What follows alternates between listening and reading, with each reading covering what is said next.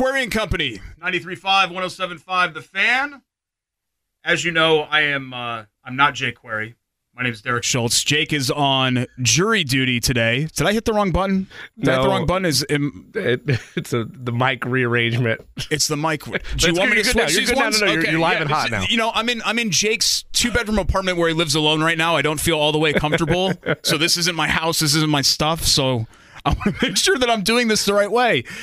Uh, Jake is at the. Are we allowed to? We're allowed to say he's at the courthouse, right? I mean, we can we can say that As long as you make it clear that he's not the one on arraignment. I think no, no, that, Jake, yeah. Jake is not in trouble. Jake, at, at least not to any of our knowledges, right? That, that that he is in trouble right now. Um, he is doing his civic duty. Yes. So good for Jake.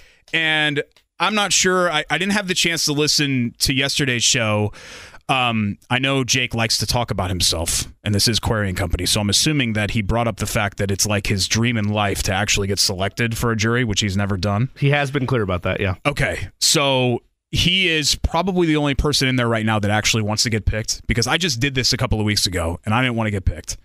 I ended up getting picked. It was actually a great experience. It was you know really fascinating to kind of go through the process and see in this great country where we live the legal process of it all. So you didn't try to intentionally tank your stock, No. though, clearly, because No, otherwise, I didn't. Um, and you know, obviously, I filled out the sheet, and they're like, "Do you have any, um, you know, issues being on the jury?" And I'm like, "Well, yeah, I'm a, I'm a, a hugely prominent public figure in the city of Indianapolis, in the state of Indiana, and, and, and the United States of America. I don't think I can serve on this jury because there'd be a conflict of interest." And of course, they're like, "Wait, who? You- the mayor of Midtown. I we have no idea who you are." No. Okay. Um, the other thing that hurt me, Jimmy, um, Eric Holcomb was in my jury pool. So literally, when I was going through the voir dire process, I'm sitting in a seat, and directly behind me is the governor. So no one cared about F list celebrity has been part time columnist guy. They cared the fact, oh my God, the governor is actually in here to get selected for jury duty. So that's where Jake is today. Um, but we've got a lot to get to. It's been forever. I was trying to think of the last time it was way well before Jake. Jake was still on mornings. I think the last time I did this midday show with you guys, and I think, and maybe you have a better memory than me. I think the last time that I did the show with you two was when the day Shane uh, Steichen was hired. Do you remember that? So that would have been uh, a little over a year ago. That would have been February of 23, right? That would fit the timeline. Yeah. Okay. What? You don't remember every show that I've done, Jimmy? What the hell? Look, I have to make the same apology to you that I do every single person that sits in that chair, which is the last 14 months have been kind of a blur. So I know I don't, all the shows kind of run together at this stage. Well, And also, you know who I'm working with from noon to three, so you have to forgive me that sometimes the memories get blended together with the chaos that happens here. No, I'm, I'm not going to forgive you. You know, uh, right, well. you, you put me in front of the wrong microphone, and then you don't remember the last time I was even in here. I, you know, I thought we're both Yankees fans. I thought we were buddies. 31 days and, to opening day. Yeah, apparently. You don't care about any of that. Eddie, you're still on my good list. We've got Eddie Garrison Okay, in, in here as well. Um, and a couple of others that are going to be in the company today.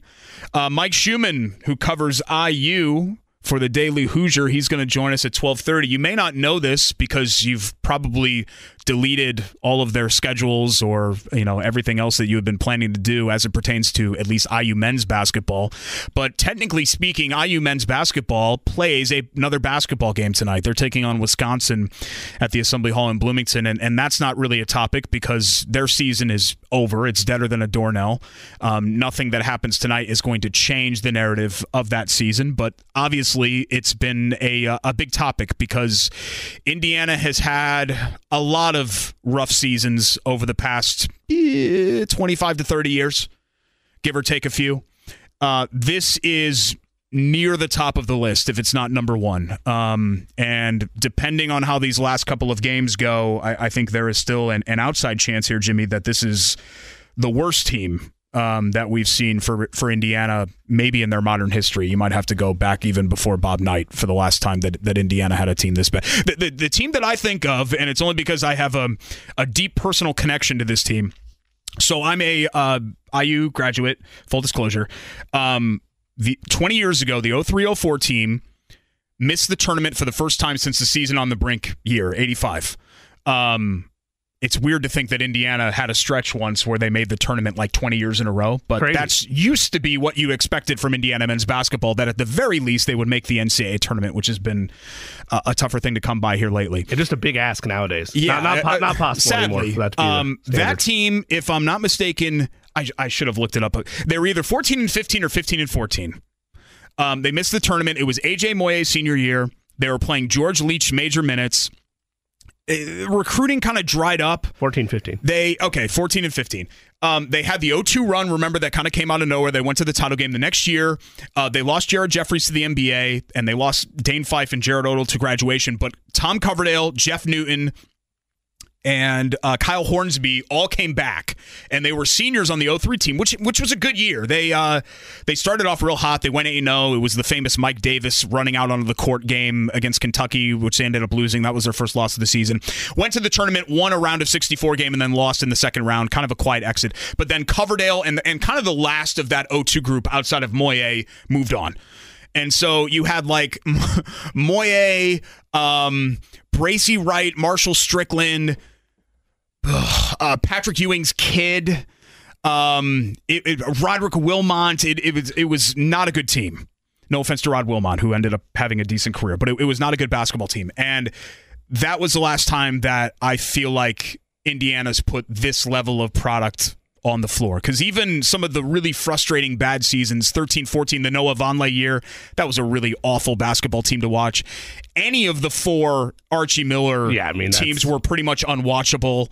Um, when things got bad at the end of Crean's last year, it got really bad.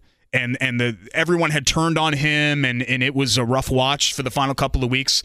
But just uh, the way Indiana's played, Jimmy, the last three weeks, it's um, it's about as bad of a level of basketball as I can remember them playing. It's been incredibly disheartening if you're a fan or if you're an alum like I am of IU basketball. It, it's it's a level of frame of mind that I didn't think possible underneath Mike Woodson, especially with how dark the Miller tenure was, and then you suddenly get this beacon of light of two straight NCAA tournament appearances, and okay, it's just going to be a slow build.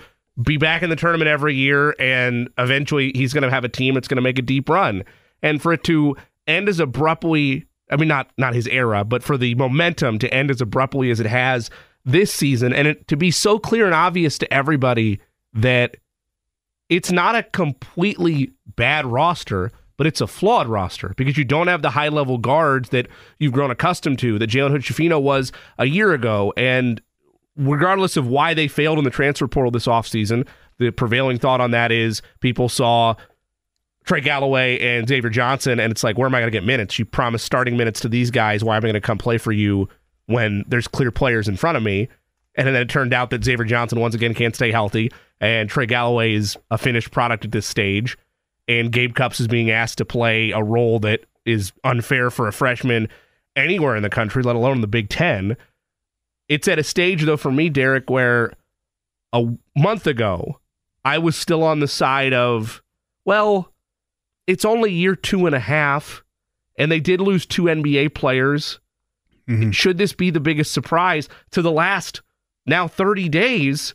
I'm on Jake's camp now, where it's like the problem is guards, among other things, and the solution is not in the recruiting class for next year. The solution is going to once again be a dice roll in the transfer portal that you failed to get last year Yeah.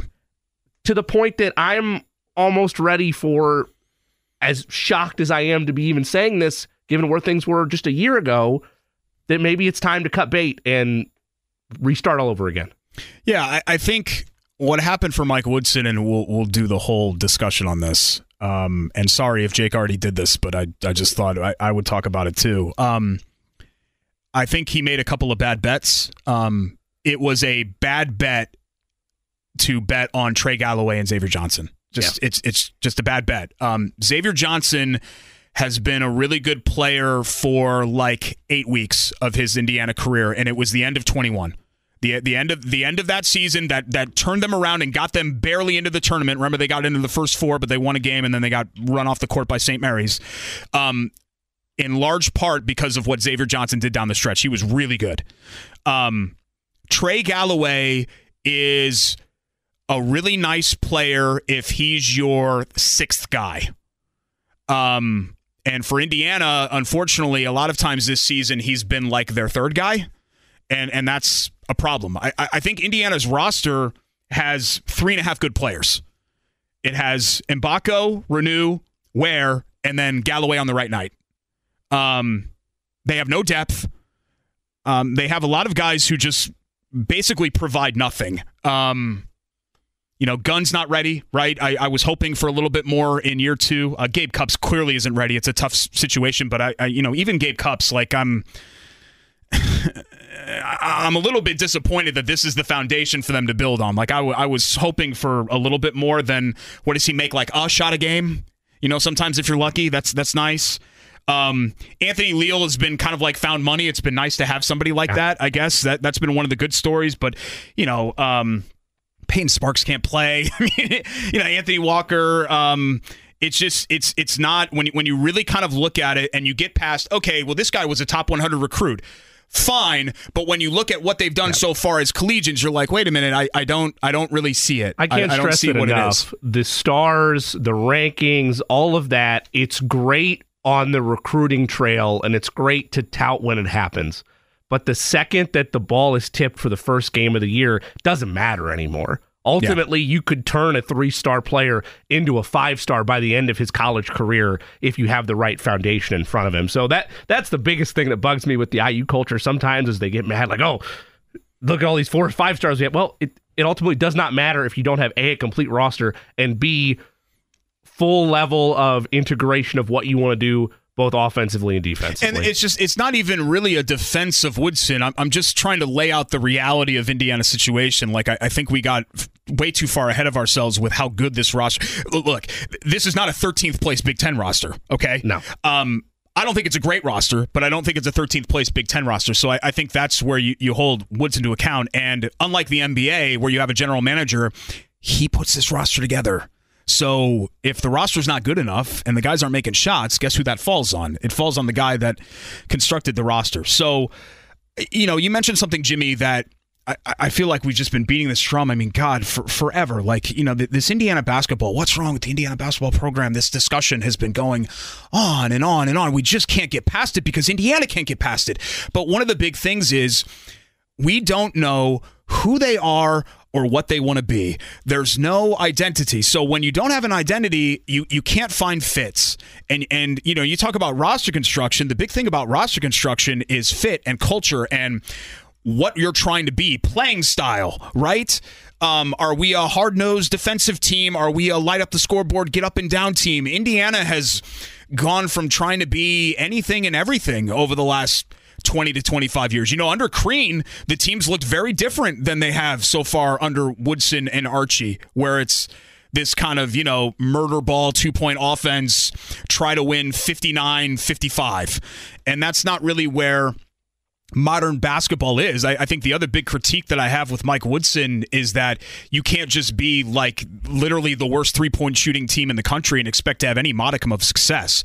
Um, sometimes you can get away with that when you have one of the best players in America and one of the best players in program history and Trayce Jackson Davis to lean back on. But for the most part, you can't get away with building a team like that where it, where it's just so difficult to score. Um, I think the other game the other day against Penn State, they had something like 60 or, or 55 points in the paint, which generally speaking, you'd be like, oh my God, 50 points in the paint. This is amazing. And it, it didn't matter because they got outscored by 21 from three. I mean, they're, they're, they're, they're minus in 18, an NBA, 21, 24. In, in an NBA right? style offense. That yeah. was what was sold when he arrived was it was going to be an NBA up tempo offense. Where's the where's the three point it, shooting? It's just it's so like look. I'm not going to sit here and pretend like I'm some big X's and O's guy, sure. and and you know I understand the game on on that kind of level. I don't. I, I'm just like anybody else. I have a very kind of casual understanding of all of it. But watching it, it's it's not really hard to figure out what teams do with Indiana. Um, they know they're going to go through the bigs, right? So you collapse on that, and you let whoever it is shoot from wherever they want because it's clang, clang, clang, clang, clang. I mean, I'll let, I'll let CJ Gunn shoot all day. I, I, will, and, and that's that's not to you know. No, I've made jokes that Gunn's going to go transfer somewhere and shoot forty percent from yeah, beyond the arc it, next season. Just like that, that's where it is. You know, you know, Mike Woodson had a quote, and he said something like, um, you know, it's on me, and I'm pointing the finger. At my, I'm paraphrasing a little bit, but you guys saw this, right? We, we, we played we played it like three times yesterday, so don't but, worry, the but, audience knows. But I'm not the one who misses wide open shots, and I'm thinking to myself, well, Mike. You know, the, the problem isn't that Indiana is missing wide open shots. It's the fact that they can't make wide open shots. Like, this isn't an execution problem. This is a talent problem. It, it's not that your players aren't, it's that they can't. They can't do this. And this is the discussion that I kind of want to have with, with Mike when, when we have him on here coming up a little bit later on. I, I'm worried, Jimmy, that we're in a situation here, kind of like where we just were with IU football, where what befell Tom Allen was that he had no idea what was really wrong with the program. You could tell by his actions. He was throwing a bunch of stuff against the wall. Fire this coordinator, fire that coordinator. Uh, we're a running team, we're a passing team, we're a running team, we're a passing team he didn't know. He had no idea yeah. how to fix. He didn't understand, hey, this worked for us in 1920. Why isn't this working us working for us now in 21, 22 and 23? And and I'm worried that and you know uh, Tom Allen's a really nice man. I, I think much he, more. He landed on his feet. He's at Penn State. It's yeah, fine. I feel much more highly of uh, or regard much more highly Mike Woodson's coaching acumen than I do Tom Allen. No offense to, to Tom Allen, but I, I don't get the sense that Woodson really understands what the core of the problem here is. I, I don't know if he is honestly evaluating. Hey, m- maybe my offense isn't working here or maybe my attitude towards this isn't working here, or maybe my roster blueprint is not working here. I hope he does. He's going to have a couple of months to do that because I, I don't think they're going to let him go. Um, I I think we're on a pathway where it's it it's a coin flip. I think it all it genuinely depends, and I keep asking myself why should it matter this aspect of it. I think it ultimately depends how this thing ends because if they lose out. Like I, I think you need to have a real conversation of okay, how could you not win one game down the stretch? I'll never rule out anything. I never speak in absolutes at sports. Sure. Right. Right. You know, Andrew Luck, August press conference, preseason. Right. You never rule out anything. Snowboarding accident. Right. You hear stuff. You never, you never rule out anything. That said, um, and I'm not usually this guy, Jimmy. I'm not usually an optics guy. It would be awful, awful optics to fire Mike Woodson after one bad season. It would. Now, look, the people that say, hey, it's not just one bad season, the arrow's pointing directly down. I agree with you. I, I, I, think there's a very good chance that Indiana is in this exact same spot next year with Woodson, and then he would obviously be hypothetically be on the, the way out, right? So then you've wasted a year. I get that argument, but you gave Archie four, right? You give him three years. He's a program legend. I think we'd be lying to say that the fact also, I don't think this is a main factor, but it is a factor. The fact that he's your second African American head coach that you've had in men's basketball history as well. I, I, think there are a lot of factors at play here. All the people that were clamoring, hey, we want an IU guy, we want an IU guy. Th- then you're going to fire him after one bad year? What's that? You know, the national media, uh, who really cares, I guess, what the national media says, but, you know, guys like Goodman and all those people, they would have a feeding frenzy over that. Indiana fans are ridiculous and the program sucks and blah, blah, blah, blah, blah. It already does. Um, yeah. The, the optics are dead anyway. They're a program that is chasing banner number six going on 30 years with it. Like, it doesn't, it, that, I get it. I understand that. And that was part of my argument a month ago. But if the thought is, and there are people of significance, that feel this way. There's also people that want to keep him for another year. But if the argument is the arrow is pointing the other way, and I worry it is because there's still no guards in the recruiting class, and who knows, maybe they thrive in this NIL era and they turn it around in one season by getting high level guards and assuming Mgbako stays and Reneau stays. Like those are big. You need to retain them for me this offseason. If all that happens and you bring in Liam McNeeley, who's their again five star, who again doesn't matter once he plays, but that is their most significant recruit, their only recruit in the class next year. If that all plays out, then okay, maybe things change and it's just one bad year. But as it stands today, on February 27th, the portal's not open, so you don't know how that dice roll is going to go for them. And they have nobody in the pipeline to fix what has plagued them this year, which is bad guard play, among other things with this roster. So optically, yes, it's bad in the short term, but I would argue just because they gave Archie four years doesn't mean it was right that they gave him four years. They they just happened to do it. I think that I think if you ask people, do you regret giving him four years to try to build a program? They'd probably say yes. I just think you know the first two years you had acceptable to good results. Sure. I mean, this is sad to think about if you're an Indiana basketball fan, but do you know how many times they've been a top four seed in the NCAA tournament this century? I think we're talking about four times. The 02 team was a five seed that went all the yeah. way to the title game. I think we're talking about 13 when obviously they were a one seed, 16 they were a four. I think in 12 they were a four, and then last year with Jackson Davis and that group they were a four. So last year for IU was one of their five best seasons this century. Right? Sad. Yeah. Sad, but losing in the second round of the tournament and being a four seed and finishing second in the Big Ten, that was one of their five best seasons of the. Is, is that? Am I, would, I speaking out I, of school? I would. I would argue this is where seeding and success. I don't think you're speaking out of school, but my counterpoint to be that they made a Sweet 16 or two under Crean. Like that, I, I feel well, like that. I'm including those though. So I, I think clearly this century, right? 02 was the right. best season. They yeah. went all the way to the title game and, and all of that. 13, number one, won the Big Ten outright. 16, won the Big Ten outright. You were also a four seed. And I'll throw the, the 12 team, Watford shot, sure. right? Had a really good. I don't remember what they, they finished third in the Big Ten that year or fourth, somewhere maybe. around there. Yeah, yeah th- that was a really good yeah. season, right? And I would put this one probably fifth, unless I am I yeah, missing probably, one? No, you're probably right. So I know the expectations are beyond getting boat raced by Miami, a football school, in the second round of the tournament, but that was that's the results that they produce. And people could say, well, it's Trayce Jackson Davis and blah, blah, blah. Sure. Like, I, I'm not disagreeing with that, but. You know, we're giving Woodson all of the blame for this season and then none of the credit for next year. I, I last year, I, I don't want to do that. Um, so I'm not trying to play both sides of the fence here, Jimmy. I, I just think that would you like to see another year? Yes, I think okay. you have to do it. Okay. I, I, think you have to give him the other year. It's it's not about whether I would like it. Um, no, I know. I because I don't know if I'd like it. Right. to be totally honest with you, because I don't think he knows what's wrong, and if you can't identify the issues, then it's really difficult to fix them. And I think that's a big problem. That's my the alarm bell that's ringing the loudest for me is the fact that I'm not entirely sure that Mike Woodson knows how to fix this.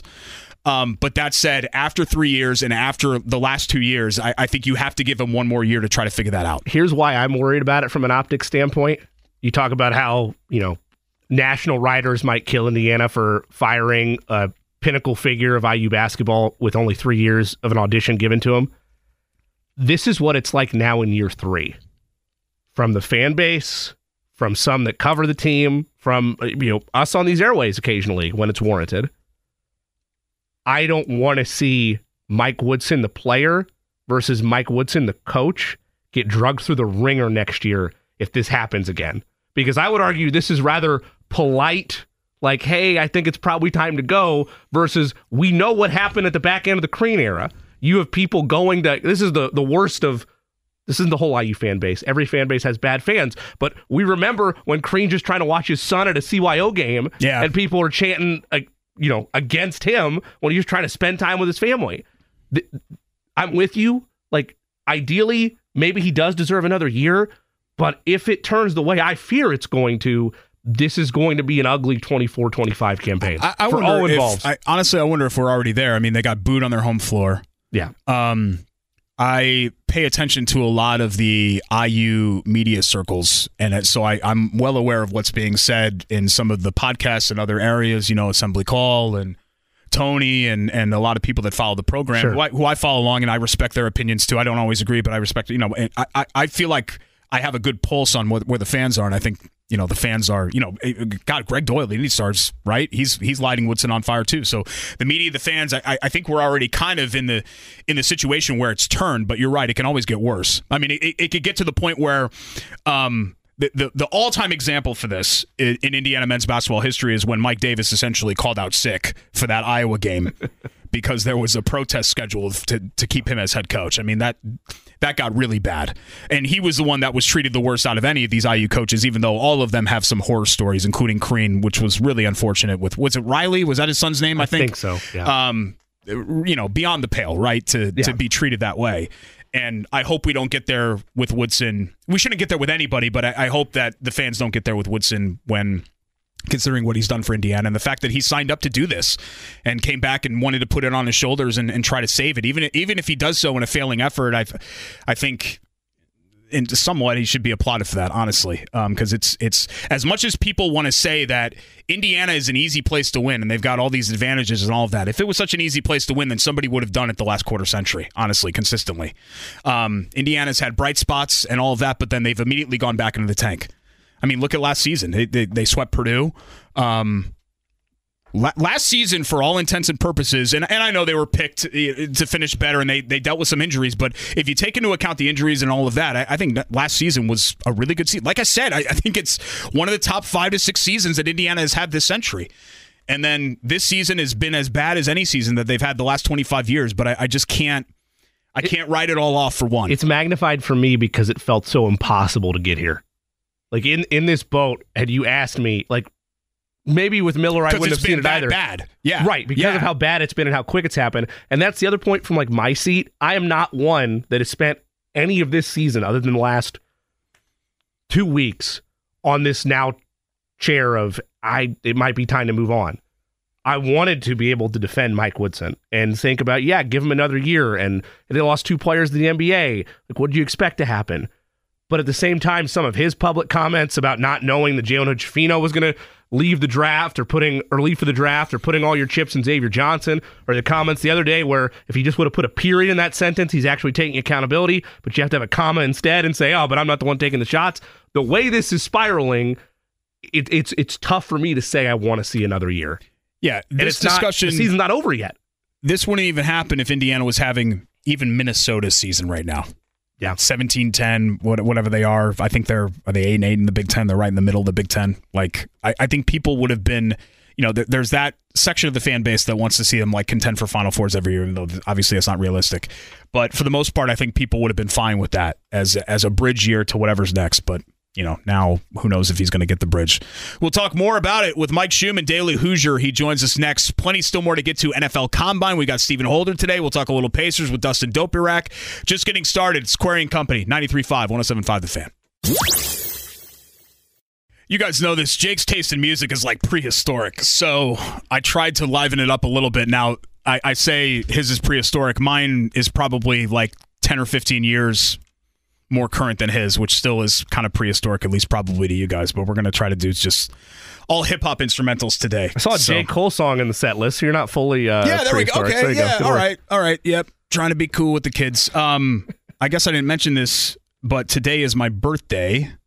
So, um, is it really? This is technically a birthday show for me. Happy, yeah. birthday. Happy birthday! Yeah, uh, my Dirk day, forty-one.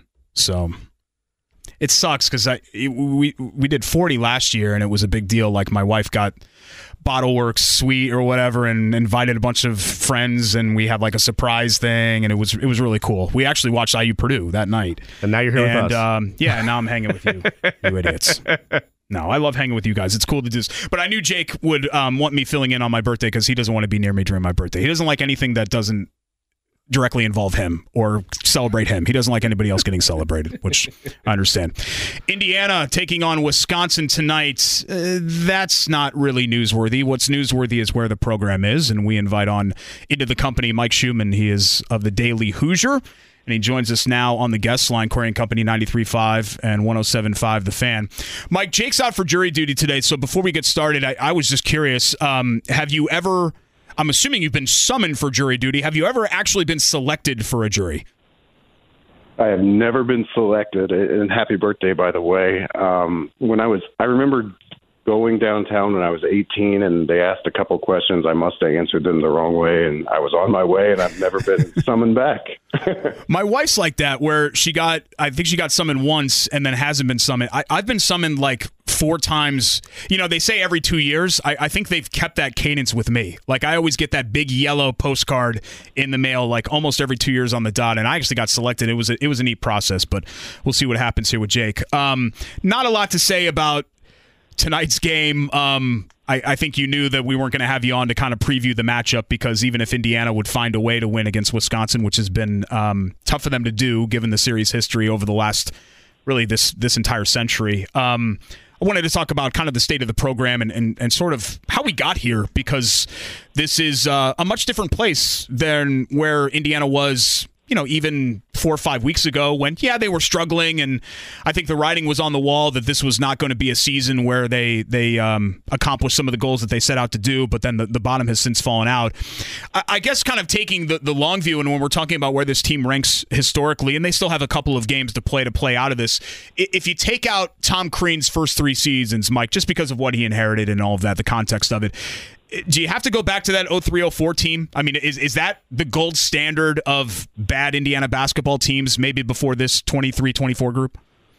Yeah, it, it's no doubt that it that's one of them. It, it's right there. You know, another one I would throw in would be Archie's second team with with Romeo and, and Juwan Morgan. Um, you know, obviously the analytics like that team a lot better than this current one. But if you'll recall, that team had a 12 of 13 game losing streak in the middle of the Big Ten season. So that that there's a lot of uh, similarities in that season for me uh, to this one, just as the season just grinds on, and it's just kind of the misery of reporting the same thing game after game after game, or so it seems. But but yeah, if you just take a step back and do pure analytics on this team, um, you know, sites like KenPom or Torvik, they, they you know the, the data just absolutely hates this team um, and and I think a big reason why is and what's really standing out is different from this edition of IU basketball from years past is just the way that they're losing. I mean, I, I don't recall, and it's something I want to research here later in the week. Is I don't recall this many blowouts. Yeah. Uh, blow, blowouts at home, blowouts on the road. It, it doesn't really matter. Um, they're, they're just not competitive, and it's because you know they're they're not good offensively. The defense has taken a major step back, so there's just not a lot a lot to like with this team. And if you if you purely look at the analytics on those kind of sites, they will tell you if you do, as you said, uh, forget about those three Crean years. This is the worst team, you know, going back all the way to the Bob Knight era. We know that uh, everyone knows. I think this roster's limitations. They're glaring and they're obvious. The, their lack of shooting, um, their lack of depth. Uh, we can go on and on and on about all the. It, it's easier. In fact, it, it's much easier to list all the things that Indiana does poorly than the things that they do well. Um, does it still surprise you, Mike, that? We're here, given the talent level. Just didn't you think that? At least I did. I, I thought they'd be able to squeeze a little bit something more, just based on the fact that seemingly these are supposed to be capable basketball players, but there's just no cohesion or flow or anything like that. Yeah, you go back to the off season, and you know you you listen to the national folks. I, I listen to them. I don't always agree with what they're saying, but the the narrative in the off season was that this was a poorly constructed roster, and, and and that made sense to me at the time. But you know you got to let things play out. Um, but but that has absolutely been the, the case over the course of the season, and you you know I'll go all the way back to the first half of the first exhibition against the University of Indianapolis when when Indiana trailed at halftime of that game, um, that was the first red flag, and you you write it off at the time, and you say, well, it's an exhibition game, who cares? But um, nothing has really changed from that standpoint. I mean, it's just been a team that just hasn't fit well together. Um, that you know they've got the dominant front court, at least at times it's dominant, um, but the, back court is just not there uh, offensively. It's just not a team that functions cohesively in in any way, shape, or form, and it's just continued out through the course of the season. And so, it's um, yeah, it's been one of those things where um, people said it during the off season, and it's actually absolutely manifest uh, throughout the course of this year. Was it too many eggs in the Xavier Johnson, Trey Galloway basket? I, I know it's lots of things, but is that one of the if you're making all the bad bets that Indiana made this year, was that maybe the the worst bet or the, the one that paid off the least? I mean, in the sense that if if you're looking to them to be your dynamic playmaking scorers offensively, yeah. I mean, I, if there was one absolute miss during the off season, it's that Indiana didn't land a uh, a score in the backcourt. Um, you know, Trey Galloway didn't come into the season with a history of being, you know, a volume scorer, a guy that you could just give the ball and say, "Hey, go get 24 every night." And Xavier Johnson's not that guy either. Both of them have shown flashes of being able to do it, but they absolutely needed to land a guy. And it's easy to say in hindsight now, but like a Dalton Knecht or a Caleb Love, guys that they, you know, to some level did try to to land in the offseason out of the transfer portal. If if you had a healthy Xavier Johnson all season with a player like that and the rest of this team, I think we're talking about a, a pretty different scenario. Obviously, that's easy to say, right? But um, to, to just try to go into this year with, with Johnson and Galloway and, and think that you're going to shoot the ball well, um,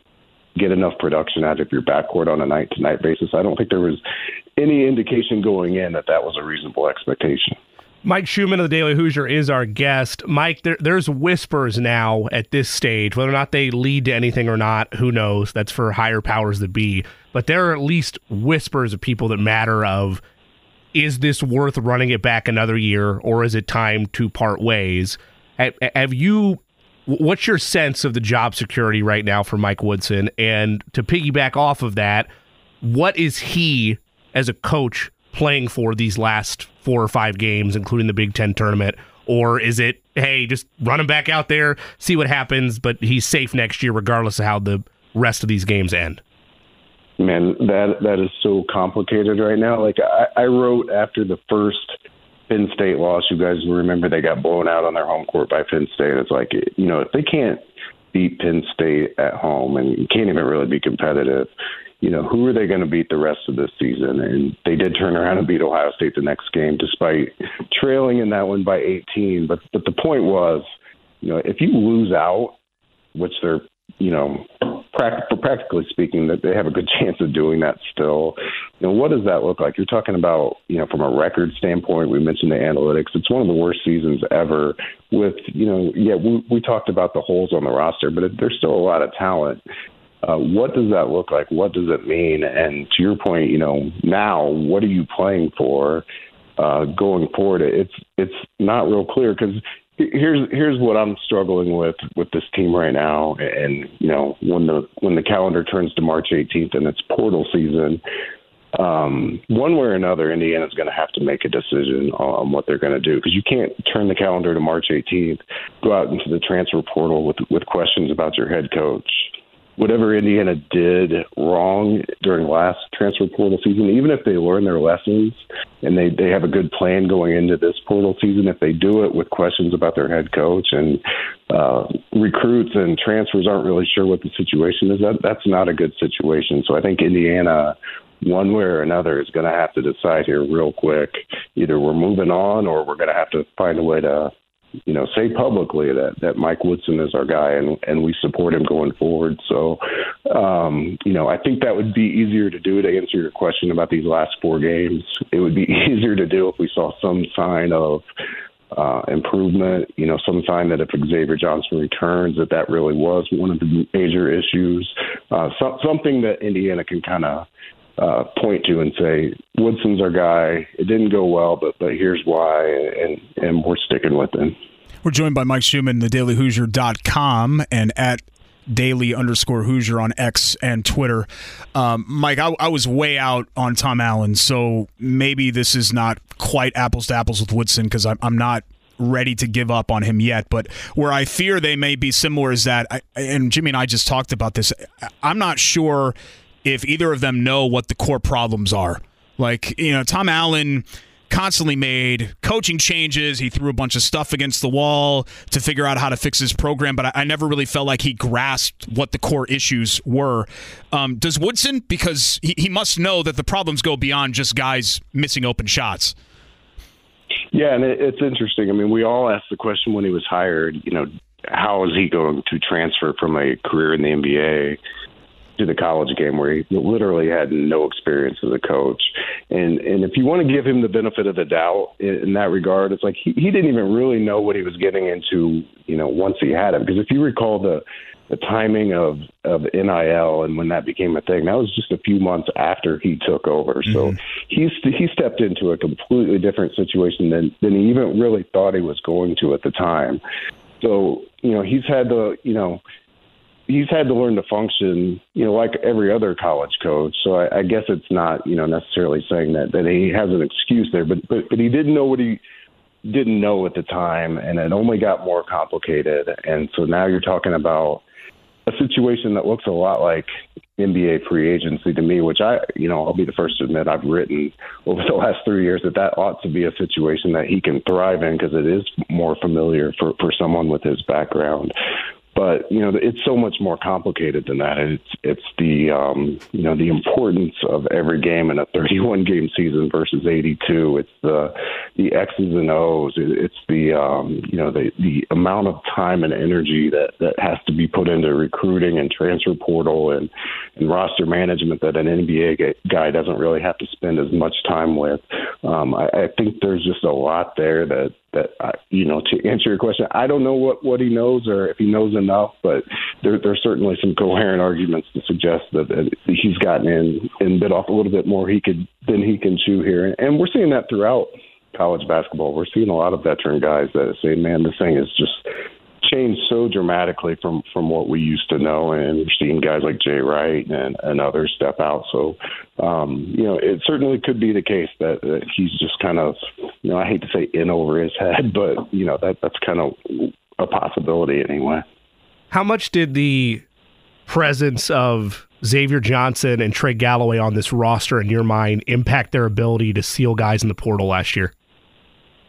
I, you know, if you ask me, what they needed more than anything was a volume scoring shooting guard. Like I mentioned, Dalton Knecht and Caleb Love. I, I don't think those guys would have impacted that at all. I, I can't tell you why they missed on, you know, not just those guys, but really anybody that kind of fits that building. I, I don't think anybody was looking at, at at those guys and thinking I can't find a role on this team. Um, uh, you know, certainly Xavier Johnson. If they wanted to land a point guard, you know, he was a in, in essence a five year starter coming back for a six year. That that complicates things a bit, but um, you know, I, I don't think that, you know, we, we saw guys go to very crowded locations where playing time wasn't clear. Um, you know, for, for whatever reason, Indiana just wasn't prepared and didn't do a good job during last year's transfer portal season. There, there's stories and rumors that I won't won't share on on public radio about you know why some people feel like uh,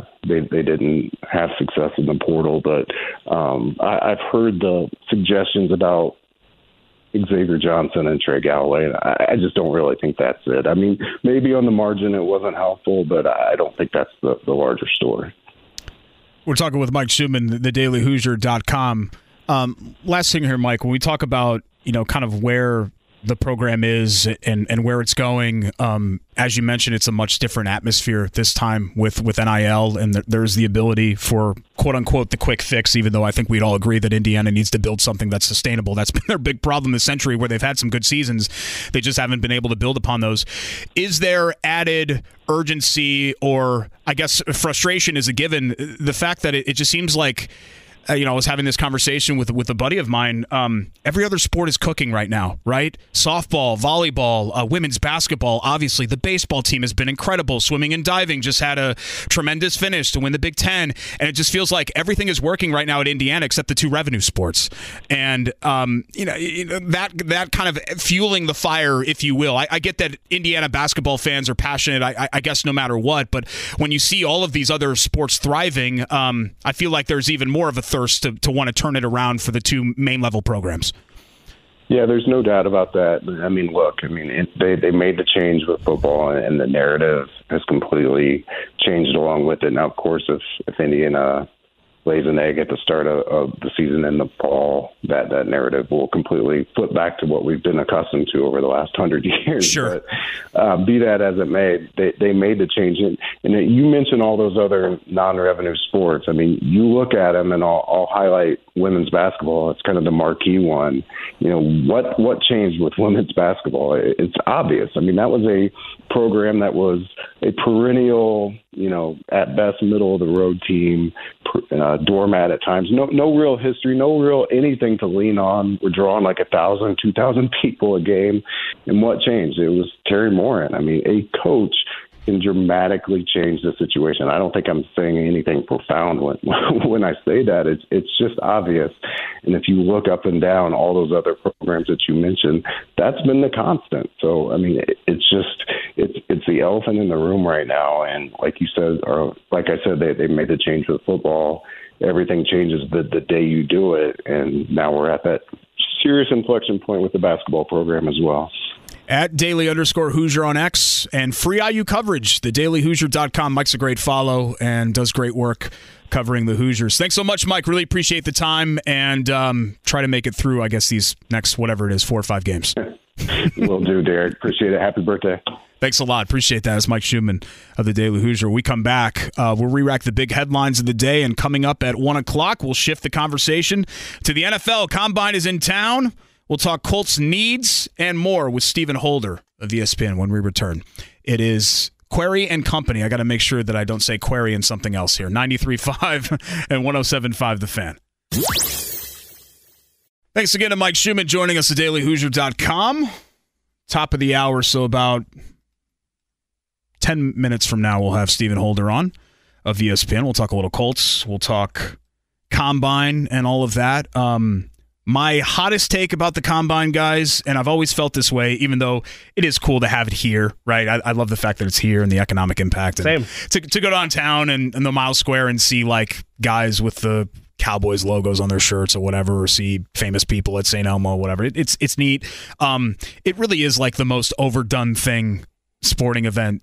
I don't even know if it's a sporting event. Have you watched the You know, draft? I, I have I have a buddy that's in Vegas that does radio in Vegas, and he's here. He's doing a show from Radio Row That's at the. Combine, That's and I'm awesome. like, dude, what are you what are you doing here? And Do you think he's like between breaks at the winner's circle, or yeah, you think I he's mean- at uh, you need a grand? How do you think he And fills the time? NFL is King Kong, right? I get it. It's a big deal. People can't get enough of it. But the f- the fact that we're here, that the combine is this big of a deal now, is just crazy to me. Because, I, and not to date myself, I guess it's my birthday, so I'm feeling old. But I, I'm old enough to remember. 20 years ago, not even 20 years ago, 15 years ago, this thing was like real like hush hush. And the only people that were really inside the combine were the scouts and the teams and the players. And then the agents were kind of on the outside. And it wasn't open to media. It certainly wasn't open to fans That's or anything like that's that. wild to me. And The fan part's weird for me. yeah, I, I went. Have you, I've, have I've gone? gone as a fan before too, and like and you get there and you're like, what is this? the people that go, I admire the heck out of Yeah. it because I it's it's not it's not for me. Like I like covering it, It- but it's, but the, it's not fun at all. No. uh, for for anybody if if, you, if you're like thinking about going to the combine or you want to get tickets or whatever else, it's like the least fun viewing experience ever. I mean, I'm Gus. I'm glad I I did it to say that I did it. It was the COVID year, so it was like three weeks before COVID where I went, Oh. and um and we got in there, and then you, you know you sit in your seat, and then they're going through the drills, and after like five minutes, you're like. Can can we go grab a beer somewhere? you know what I mean? Like I, I, I didn't, I didn't see the point of it all. But um, I'm glad that it's here. It keeps staying here because I think folks keep telling the NFL, "Hey, please don't move it." We know what to expect. I know Indy isn't. I, today is nice outside, but I know it's not the most balmy climate of the year in late February. But we have all the infrastructure. You know what to expect. There are no surprises. You put this in a place like LA. well, that's and- what and, Mike yeah. Chappell predicted yesterday. Is what might happen is the league one of these years is going to try to move it. It's going to go terribly, and then they'll be like, "Oh, Yeah, hey, listen, come we, back uh, we- forever. we Yeah. messed up. That's our bad." The draft, I get. The draft, they absolutely should take on the road. The draft should be the traveling road show. That's Yeah. a wonderful idea. That's a, that's an event that you can hold just about anywhere. But the combine, I, I think you need to kind of keep here. So, uh, workouts begin on Thursday. Media availability for Chris Ballard and Shane Steichen tomorrow. I think what's kind of interesting about this, Jimmy, is that nothing really happened in between the loss to the Texans and now.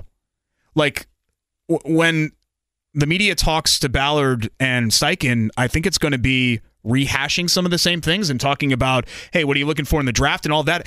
They- didn't sign a quarterback. They didn't trade for a quarterback. They didn't cut a quarterback. They didn't hire a head coach. I mean, think about all the things that they've done in between the end of the season and the start of the combine the last couple of years. They've done a lot.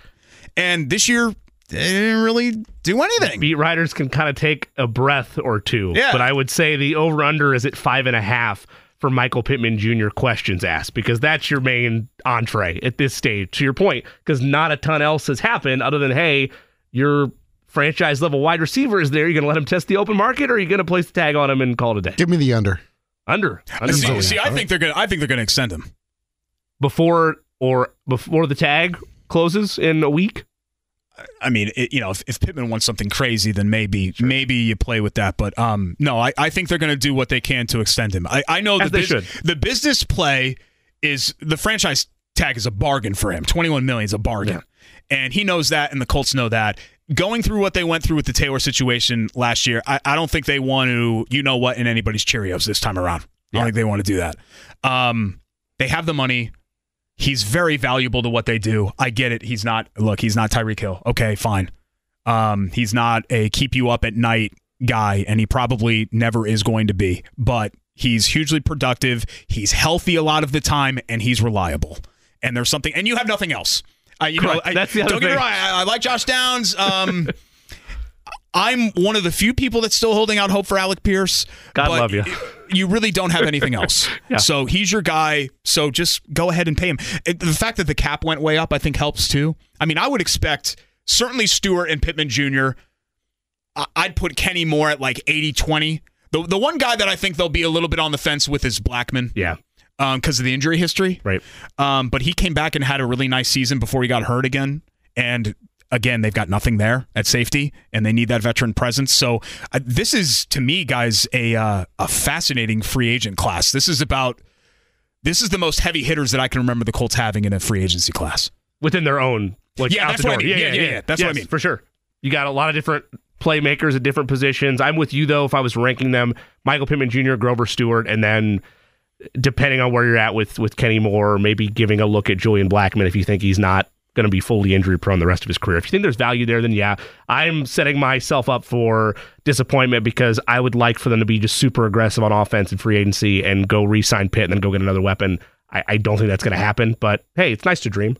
Yeah, I don't think they're going to change. It'd be nice if they did everything differently philosophically they've yeah, done. I, I will. I think they'll be more aggressive, but you know, if if Chris Ballard in free agency is the old lady doing uh, 45 miles an hour in the far left lane on 65, asking him to be more aggressive is just bringing him up to 55 in the left lane. The old lady, right? That that's kind of where we are with him. Can I, we I get behind him and put the flashers on? Is that aggressive. Yeah, I try not to. I try not to be brights that on? guy. No, okay, I right. try not to, but sometimes you know, sometimes I do the little like swerve to the side a little bit and Get the see their tires warm. So like, hey, it- do you see me back here? Hi, can I get by? Um, you know, I grew up back east, and we are horrible, horrible drivers. That is one thing that I'll readily admit about myself.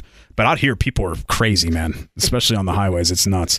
Let's run down the headlines real quick before we get to Stephen Holder. We mentioned the NFL Combine. Pacers fall uh, to Toronto.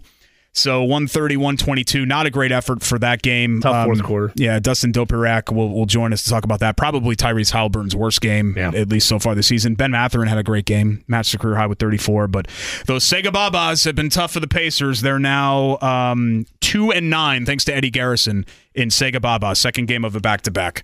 Um, That was Really? just How a they say that? scheduled That's loss, awesome. really. which is tough.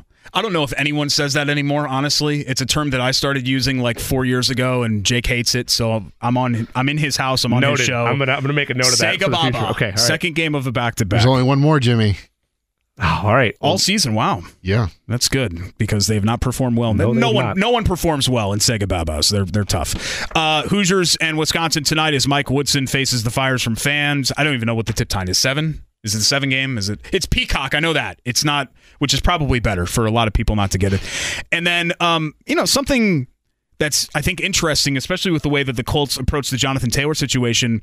It, it doesn't look like Saquon. Josh Jacobs or Tony Pollard are going to get tagged, which means they're all going to be free agents. And this running back free agent class is crazy. It's you know you've got those three, and then Swift, um, and then you've got like the veteran pool. Uh, Ezekiel Elliott, I think, is going to be a free agent. Um, the fact that they're not even getting what is it? I think twelve million is the tag. Um, shows how other teams are. Which inversely with backs. that we talk about with wide receivers, twenty one point eight is your starting salary Yeah. because that's the tag.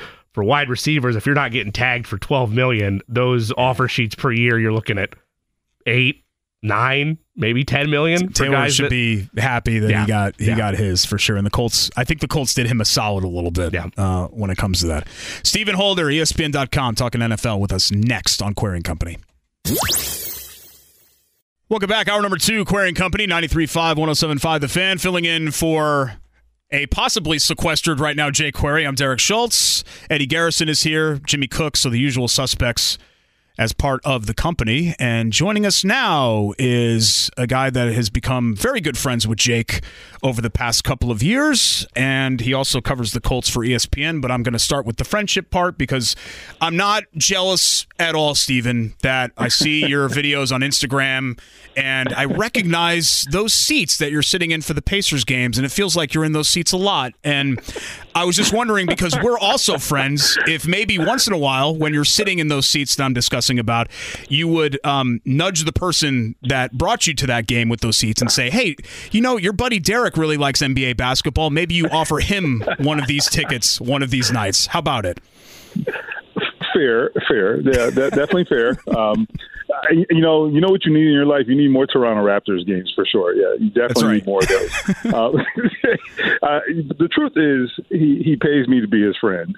That's that's what this is. It's, we have an arrangement. I knew it. Um, you know, I, I I have a certain cool factor, and he you know he wants to be associated with that, and so yeah, that's our arrangement. You know, and I, I won't disclose the sum you know, because uh, that's just not proper to do that. But um, but yeah, we have an arrangement. Yeah, so it, it, it, works out for us. Yeah, it's just like the Knicks games. You know, they got Seinfeld and Spike Lee at the Garden, and we've got Stephen Holder and Jake Query uh, courtside for all the Pacers games. So it's, basically, it, it's basically, how it works. Yes.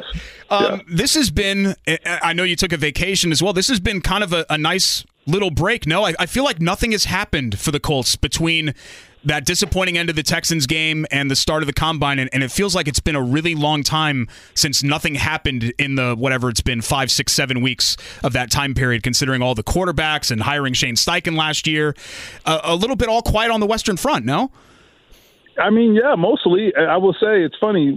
A lot of times I don't even take off this time of year because you're afraid like all hell's going to break loose. Sure. You know, before the combine, and so this year I decided to to roll the dice. Now, of course, then there were like to be completely serious, there were like concerns about Jim and like is he okay? Yeah. And I was I was wondering like, okay, am I going to be out of the country and get a phone call that like you know, hey, like this something took a turn for the worse and all that. So about a week before I was scheduled to, take, to leave for vacation, um, he sent out that tweet that he was on the mend, and I was I was very happy for that in and of itself. Don't get me wrong, but I was also happy because I was like, all right, well, cool, like maybe things are okay and we can we can sleep at night now. So um, yeah, it has been quiet. It it has been. Um, I don't have any wood to knock on as I say that, uh, but but it's also you know I think it's going to be interesting because they're um, their off-season activity is actually coming up, and and that's the thing. They typically are pretty quiet in free agency, and they still might be, but they have their own free agents. The Colts do to deal with, and I think this Michael Pittman, for example, negotiation is going to be very interesting, and I think that's going to be a big story unto itself here. Not to mention, you know, the remaining free agents, guys like Kenny Moore and and Grover Stewart and et cetera. So it's interesting that I think they're their busy part of the off season is now upon us in the coming weeks, as opposed to in January, which is probably for the better because if you're busy in January, that means things went poorly. Before we start with the combine, let, us go ahead and begin there with free agency because you're right. I mean, it's a fascinating. I, I, can't remember the last time the Colts had an in-house free agent class like this. Um, yeah. it, has been a long time. Um, the Pittman Jr. situation does does what happened with Jonathan Taylor and how seemingly bad that got for a while there before obviously the situation was, was remedied and everybody walked away happy. Does that play into how they handle this at all, Stephen? Um, I, I don't think so. I think the, the situation or the circumstances are really different. And they're different in a couple of ways. Number one, the, the positions are different. Sure. You know, just the, the way those positions are viewed. I mean, most people who watch football understand that, right? I mean, we know where running backs are today, which is why Jonathan Taylor took the stance that he took, whether we agree or disagree is immaterial. Um, it's it's understandable, right? Whether we however we view it, um, because that's what you had to do to get paid at that position. Uh, and wide receiver, you have much more demand, and uh, he has, you know, Michael Pittman has nothing but upside in terms of, you know, from a financial perspective, it's it's nothing but upside. So, so so that makes it less acrimonious because he knows he's going to get paid. It's just a matter of who's going to step up and do it? Is it going to be Indy? Is it going to be somebody else? So Michael Pittman's sleeping just fine at night because he knows he's going to have a lot of zeros in his bank account very soon. The only question is where. Uh, and then the other difference is that you know he he has the upper hand here. You know he's the one that's entering free agency. He has the upper hand until he doesn't. You know if they decide to to franchise him, obviously. But uh, he's in a strong position at, at least uh, for the time being as well. So much different circumstances. It's just why I I separate this situation from Jonathan Taylor's situation. Colts beat writer for ESPN, Stephen Holder, is our guest. Stephen, you have a piece up on ESPN.com released yesterday. Will Colts buck tradition and franchise tag Michael Pittman Jr. to continue this conversation that we're having on Pitt? And in it, you outline the fact that based on what Michael Pittman Jr. has said publicly, and I'm quoting your story for this question, unless the offer from Indianapolis is far and away better than anything Pittman can realistically expect on the market, he seems destined to shop his talent to other teams. You also highlight the fact that it's been since Pat McAfee 11 years ago that the Colts placed a franchise tag on a player. We've asked this question different ways the last couple of months, but just to reassert it, there's not a world where they, the Colts, sit there and say, well, he clearly wants to test the market and we haven't used the tag in 11 years. So let's let this play out because we think we can still retain his services. We're still in the boat where if they feel like they can't retain him, they just tag it and then continue to work, right? There's no way he hits the open market. I mean, I I never say never, but it doesn't it doesn't make any sense to me that you would do that. I, I know what I would do. Certainly, they didn't ask me, but if they did, I would tell them, "Well, you're going to tag him, right? Because you're not idiots." but I, I also think that I'll, let me choose my words carefully. I think the Colts, to a degree, take offense to the idea like, "Hey, you don't have any choice here because you don't have weapons." Now that I think that's largely true. I think they have weapons, but they're very, they're vastly inferior to Michael Pittman. But there is a little bit of sentiment there, a little bit that like, hey, hey, hey, hold on, like we can we'll figure things out if we had to. But that might also just be there might be some posturing there. You know what I'm saying? Because yeah. that's what you do when you know when you're having to possibly lay out a hundred million dollars. You um, you know you you try to you try to stick your chest out and say ah we're fine. You know, but I um I do anticipate that he's going to get franchised. Not because someone told me that. I just looking at the situation. I think it just it's the only it's the only sensible outcome that I can come to right now. I don't see them reaching a deal uh, by what I think we got about a week left before uh, the the franchise tag deadline, or a little more than a week. I would be very surprised if there's a resolution before that, uh, particularly when you factor in Michael Pittman's uh, stated approach to this. He has been very clear, as I as I laid out in the story, and then then you know just the, the fact that the Colts have uh, he, he has been targeted in the last three years, as I laid out in the piece. In the last three years, he's been targeted, I think, 26% of the time by Colts quarterbacks. So one out of every four pass attempts over the last four of the last three years have gone to Michael Pittman. That I believe is eighth highest in the NFL. So, so tell me again how he's not all you have. you know what I'm yeah. saying? Like you have other guys, but clearly you don't have the same level of faith in them because all of your quarterbacks throw the ball to Michael Pittman. That's all I'm saying. What's your confidence level that they would eventually reach an extension before the season started, Stephen?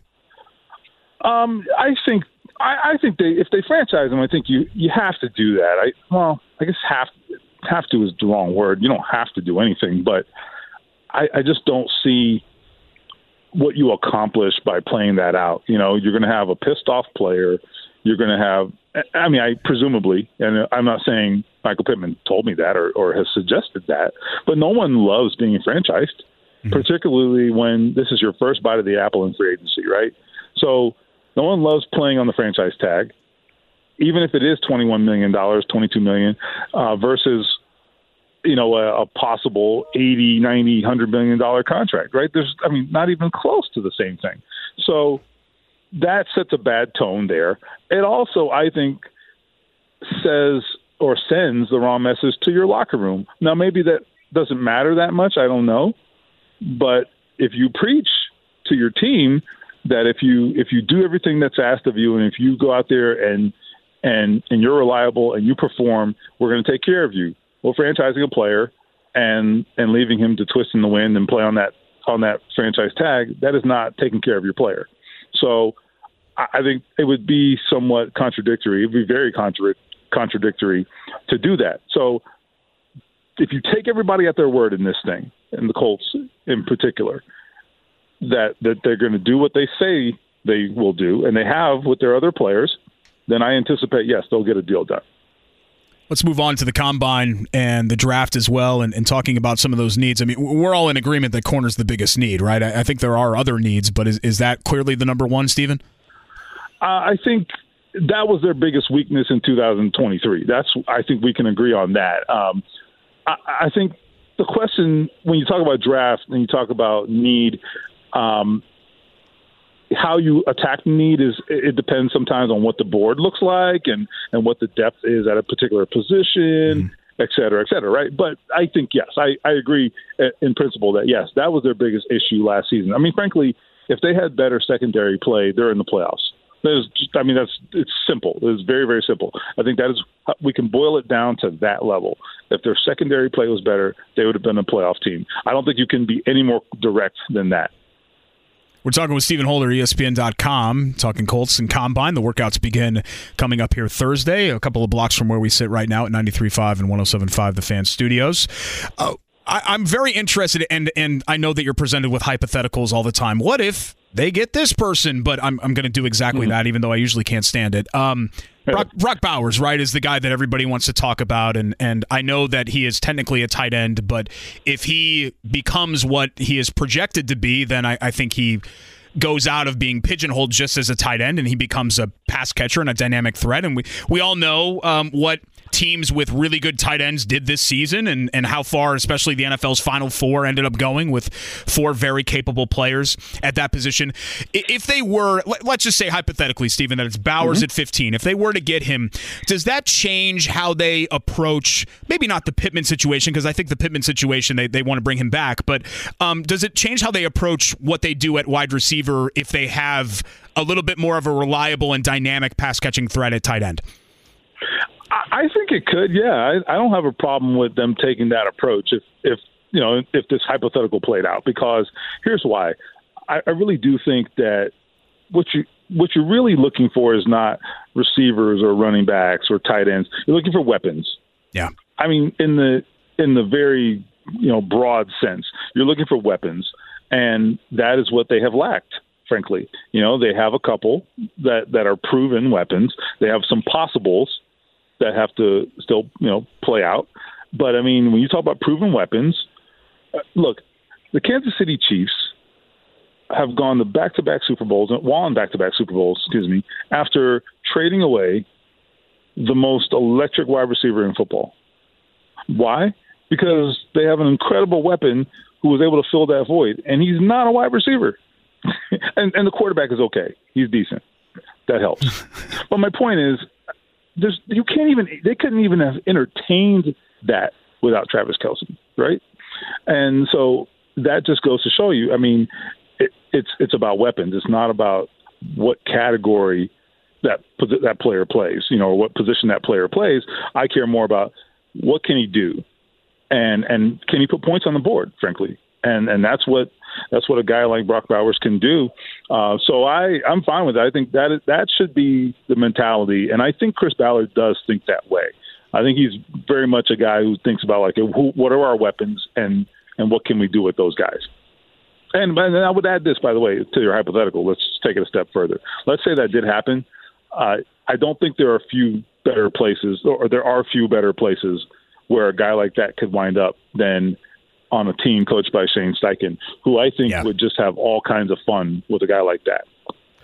Stephen Holder is our guest, covers the Colts for ESPN. To kind of build off of that question, because I'm with Derek, I feel like that for Shane Steichen and what he would want in an ideal offense, it is a do it all tight end. Whether or not that do it all tight end yeah. ever reaches the level of Travis Kelce or George Kittle, okay, let the let the kid have a career. But I feel like that would be best for his offense. However, I do acknowledge, and you brought this up as well, that yeah, that cornerback room could use another weapon, and it's really a a crossroads philosophical moment for them, at least on the draft of what they want to do with that first pick. Because I know mocks don't mean anything, Stephen. We just consume them mm-hmm. for for data and for other you know kind of brain operations. See oh, what do people think is going to happen here or there. But that is their range at 15. Brock Bowers, a corner or a defensive end. If it gets to that crossroads for them, what wins out? The development of the rookie quarterback, which I think would be sped up by more offensive weapons, or the clear need for additional help in Gus Bradley's scheme defensively? Hmm. It is. Uh, it's an interesting dilemma, and I, I think, I hope at least, that's where the uh, the, the the input of your coach maybe matters. And let's just say let's say it's a tie, and, and, let's say all those players are equal. They won't be, right? Because you have a draft board and you have to you force yourself to rank them. So that won't happen. But let's just say, very, very hypothetically, they were all pretty even. I would hope that if your if your head coach, was an offensive head coach who calls the plays, is the architect of the offense, I would hope that if he felt very, very strongly about an offensive player, you would take that into consideration. And and honestly, I do think there's a track record for doing that. I mean, Nyheim Hines, for example, was a guy like that. That I know Frank Reich was banging the table for. Parris Campbell was another one of those. Uh, you know, neither player you know stayed here long term, but both uh, certainly had a lot of ability, and you saw what they were drawn to there. Um, so anyway, I, I guess what I'm saying is, if your head coach is banging the table for a guy, if that indeed happens, uh, and you know that he can be trusted, you know, to to get the most out of out of an offensive player, which I think we can say about Shane Steichen right now, then I'm going to give that a lot of credit and and take that into consideration. So we'll see what happens. Uh, the other thing I would say is it's also going to depend on, or one other factor, I guess, is like positions that are deeper than others. Like wide receivers are pretty deep this year. You know what?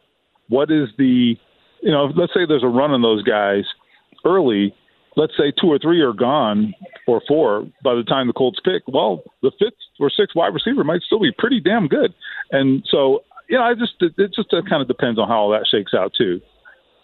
Jimmy had mentioned kind of twitchy defensive ends. It's so weird. It's combine week, right, Stephen? So we get to say like twitchy and length and all these. Get out that dictionary, baby. Yeah, these, these words. The combine. That, yeah. yeah, it's not the combine without saying long and twitchy and uh, what are the, what are some others? I've been out of practice for a while. Agile, agile, yeah. I uh, love it, love it. Quick love first it. step. Uh, ben, bendy, bendy, bendy. Yes, one. bendy yeah. makes me extremely uncomfortable. Gets yeah. to the second level. Yeah. Um, but but you know, given their pass rushing situation, look, it, it, was a productive unit this year, right? The numbers are what they Very, are, yeah. but you know, and this is no offense to Kwity Paye. Kwity Paye's been a productive player. I, I don't I don't get the sense that Kwity Paye's like a, a keep you up at night guy. Maybe Dayo ends up being that as well. I mean, is that right. something on this draft board? Because we're really hammering corner, pass catcher, safety, uh, those areas. Is that something on the draft board where if we're truly going BPA, if you will, to use another term that we throw out this time of year, um, that could I don't want to say surprise some people, Stephen, but th- that the Colts could really look at?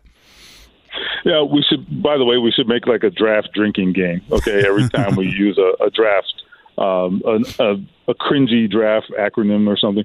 Anyway, so it's an interesting situation, right? Like they they actually did exactly what they said they were going to do with their pass rush. And what I mean by that is they said, "Look, we're going to have a pass rush by committee, and we think it's really good." And they were right they actually had a very good pass rush by committee. So here's the problem with that. It's great. The numbers were great. I mean, they were historic. The best pass rush, or excuse me, best sack production by the or in the Indianapolis era. That is to be commended. That is that is remarkable. But it is interesting though. I think what you're looking for is when you watch the elite pass rushers in the NFL. Okay, on third down, if it's third and long, and you're playing the Cleveland Browns, you are terrified of Myles Garrett. You're just mm-hmm. terrified, right? And they don't have such a player. And I think the the problem is like overall they had a good pass rush. The the that's the half full version of it. The half empty viewpoint is that okay, yeah, but the argument is that really the sacks that matter are the ones or the, the pass rush that matters are it, it matters more when they come. I guess. So I'm sorry for botching this whole thing. I had a, I had a, it sounded good in my head, and I didn't put it out there well. The point is, when those quarterback hits come, when those quarterback sacks come, and when that pressure is produced, matters almost just as much as how many sacks you get and how much pass rush you produce. And so those are the moments where games get decided. Fourth quarter, third down, got to have it, right? Do you have a guy who can make a play? They did make some of those, but I think I don't know what you would prefer. I guess a lot of people would probably lean towards saying I want the guy who gets 18 sacks. Um, but you know, it, sometimes you can as an offense, you can sometimes isolate that guy and you can double him all day and make his life really hard if they don't have anybody else. The Colts have a situation where the pressure could come from just about anywhere.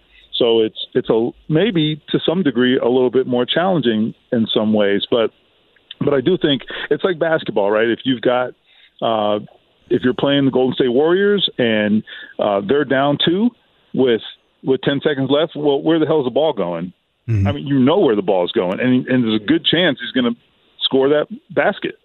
His name is uh, uh, what Steph Curry, something like that. So, you know, I don't know. It's it's a good hypothetical conversation, and I enjoy these kinds of conversations because there's no right answer, but but it would be nice to have one of those guys for sure. Yeah, I mean, I think Stephen, you've seen um, Steph Curry courtside, right, in your seats with, with Jake, so you know better uh, than anybody perhaps, what what perhaps, he's been, yeah. what he's able to do.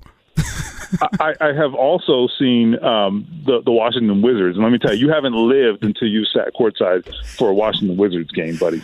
Dude, I went and I, I took my family. My son, my son's becoming like a big NBA guy, and I was like, let's let's you know pick a weekend game or whatever. And we went and saw them play Orlando earlier in the season, and they were down 25 after the first quarter, and they were down, I think, 39 at one point. It was like one of the Pacers' worst games. And that's as a paying customer. So for somebody that's used to going, you know, sometimes with comp tickets or with right. the credentials, you know, I, I'm raging about the fact that I actually paid real money to see one of the Pacers' worst performances. And I was not courtside, by the way, because I'm just uh, too cheap to spring for those. But someday, someday Jake will invite me to, to be along again. I'll put in a good word for you, you Thank know. You. But but again, you know, our arrangement's a little different, as I said. So you know, we'll see. I'm a has been F level celebrity. You're still very much in it. So yes, I, I totally get where Jake's line of thinking is.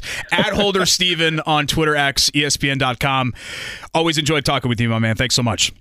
Okay, guys. Take care. That's Stephen Holder. Uh, we'll talk plenty more combine, uh, IU basketball discussion we had in the first hour. We'll get back into that uh, probably a little bit later on as well. I know Jimmy's got some great thoughts there on his alma mater as I stare at his Chiefs repeat shirt. Which, yeah, I didn't hear Stephen. Did he say that was that was two in a row? Oh my goodness, it's on my shirt. Who knew? We should have a rule, and maybe Eddie, you can do this whenever we book somebody that they just. I, and it was a great comparison, right? He's right. The Chiefs let Tyreek Hill go. Look at where they are. You know, weapons. They, I, won, I got Stephen's point. Yeah. Stephen made an excellent point we should not let guests voluntarily bring up the Chiefs on this show. That that that is something I know. I'm just a fill-in. I kept myself. That's the way I that I, I didn't pop on the mic though. I gave a look to Eddie, and that's, that's all I did. Too. I did text him. I said, "Big if true." Me and Eddie like to say, "Big." Even the true. look, the look just all right. Well, makes me upset. I'm just so over but, the Chiefs. But he didn't that. spit any lies. They were all facts. He was he was right. Yeah. He is a fact. I hope he spitter, didn't spit. If he's over at the convention center.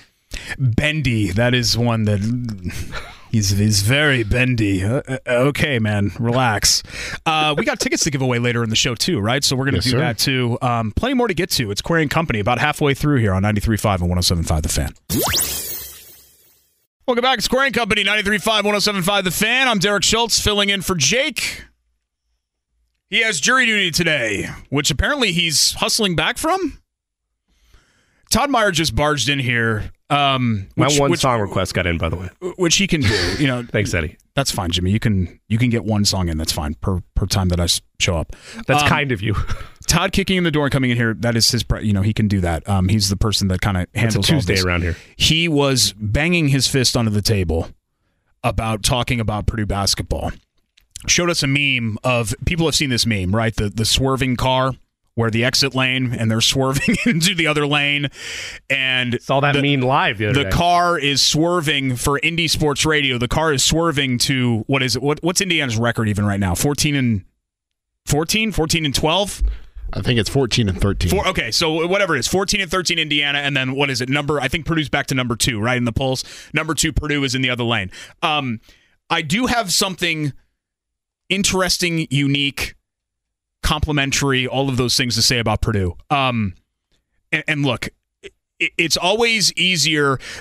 The pile of garbage that is engulfed in flames is going to attract more attention than the shiny car that's just going along in the left lane on the highway. Yep. And that's what Indiana is compared to Purdue. They're the flaming pile of garbage right now, and Purdue's just kind of humming along, right? Even though I think our attention is very much going to turn to Purdue here coming up in, in the next Correct. couple of weeks, given the narratives and, and the performance in, in What's March. at stake? Yep. Um, I have never, ever, and I, have been around Purdue basketball. I've been, been lived in the state for over 20 years now. Um, I've never seen a road venue be completely taken over by Purdue fans like that game at Michigan over the weekend. That was crazy. Um, I've seen it happen for Kentucky. Um, I've seen it happen for some of those blue. Hell, I've seen Indiana do it sometimes. You know, Indiana at Northwestern, I've seen that happen, and and there have been Purdue fan, uh, big Purdue fan contingents at Northwestern when Northwestern's been down. But they did a "Whose house, our house" chant at one point.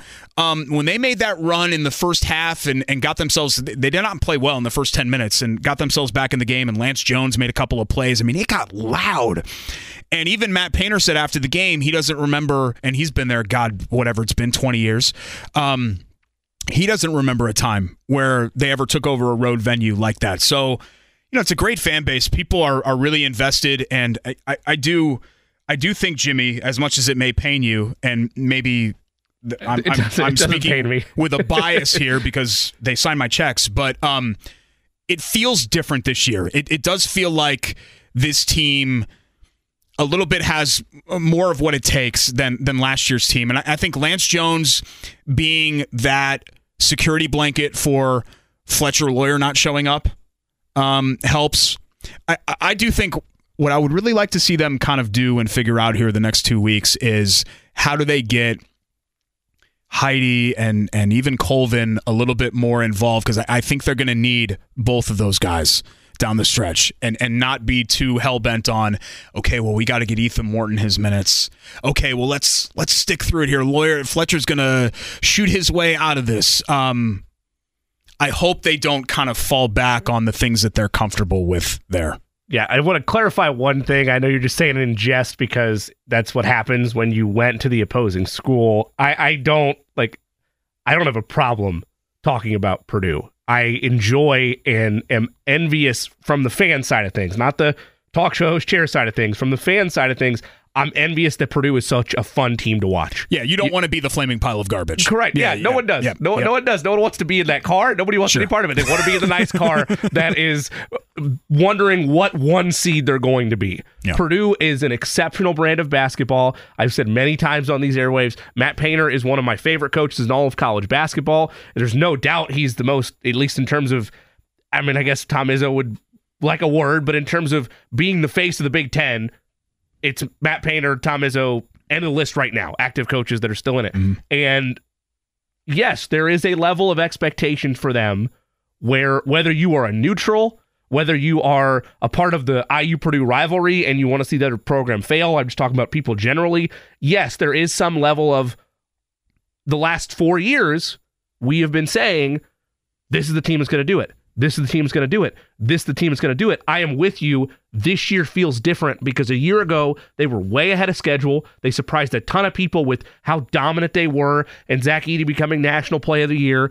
Their guards let them down, and that's not the case. You've seen massive leaps forward from Fletcher Loyer, from Mason Gillis. The addition of Lance Jones, uh, Braden Smith as well, but the addition of Lance Jones has been highlighted multiple times of how it's just another dynamic aspect and a major win in terms of people that want to poo poo on the transfer portal. No, that's what it's supposed to be. You're supposed to build things well organically and then utilize it to fine tune or get yourself that extra push that goes over the edge. I'm not going to, you know, condemn schools that want to go get all starting five out of the portal, but ideally, if your program's stable, it is used as an ally tool, which is what Lance Jones has brought to the table for them. So no, I'm I want Purdue to make good for Matt Painter for the sake of what he's been building for the example of, and I tried to use this argument for Woodson, Derek, a month ago, there was a stretch five years in with Matt Painter where there were serious talks about should they go a different direction. They missed two NCAA tournaments, went to the CBI, and in back to back years. And the yep. thought was,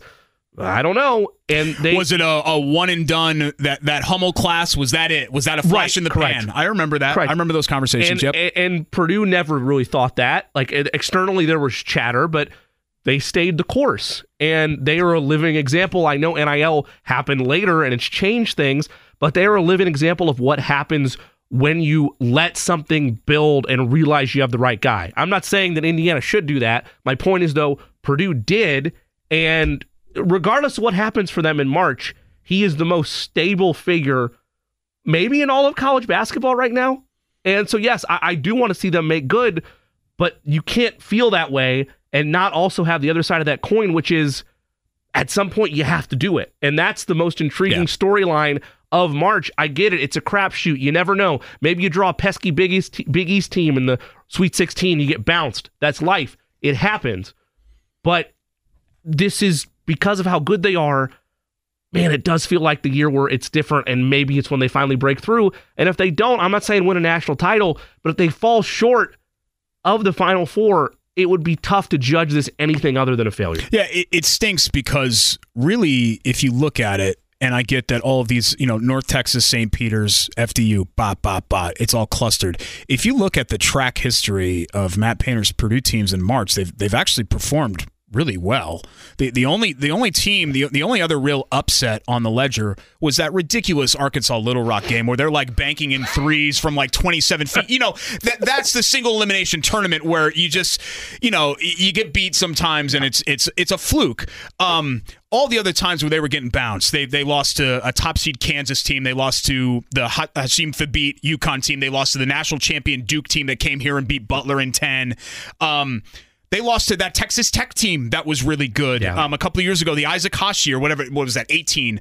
Um, Virginia, the national champion, right in a game that they if, if that same sequence is played over 1,000 times, Purdue wins that game 999 yes. yeah. of the other times. So, uh, you know, just getting back to kind of the normalcy where you don't have the high profile losses. It, it's so funny. It, do you remember, Jimmy, who they played in the second round the year that they lost to St. Peter's? Ooh, that's a good question. Not off the top of my head. Purdue was a three seed. It would t- they played a six seed. It was Texas. Mm. If Purdue would have right. if yep. Purdue would have lost to Texas, who cares? Right? Yeah. If, if they would have lost to Texas, who cares? They advanced around further than that, but it's because they lost to a New Jersey commuter school that nobody had heard of that's where it gets to be a problem. So that's the blessing and the curse of March. I'm not going to sit here and say that it wouldn't be catastrophic for them to to not, you know lose to another 16 seed. Obviously, that'd be a a, a huge deal. But, but to I, be clear, I'm not in that boat. I, I can tell you right now, yeah. like bet the that's not there's mathematically speaking, it would be impossible ignoring the growth they've had year over year. That's not where they're in danger. Where they're in danger is depending on the draw and if it's a pesky eight nine matchup or if it's a, a one five. I'm getting lost in the math, but whatever their Sweet 16 match would be, I'm not sitting here banging the drum worried they're going to lose to this year's FDU. I'm more worried of what happens with this unit when it is a respectable matchup like that, a Texas, a whoever. Yeah, like what if they lose in the regional final to a second seeded or third seeded right. Auburn?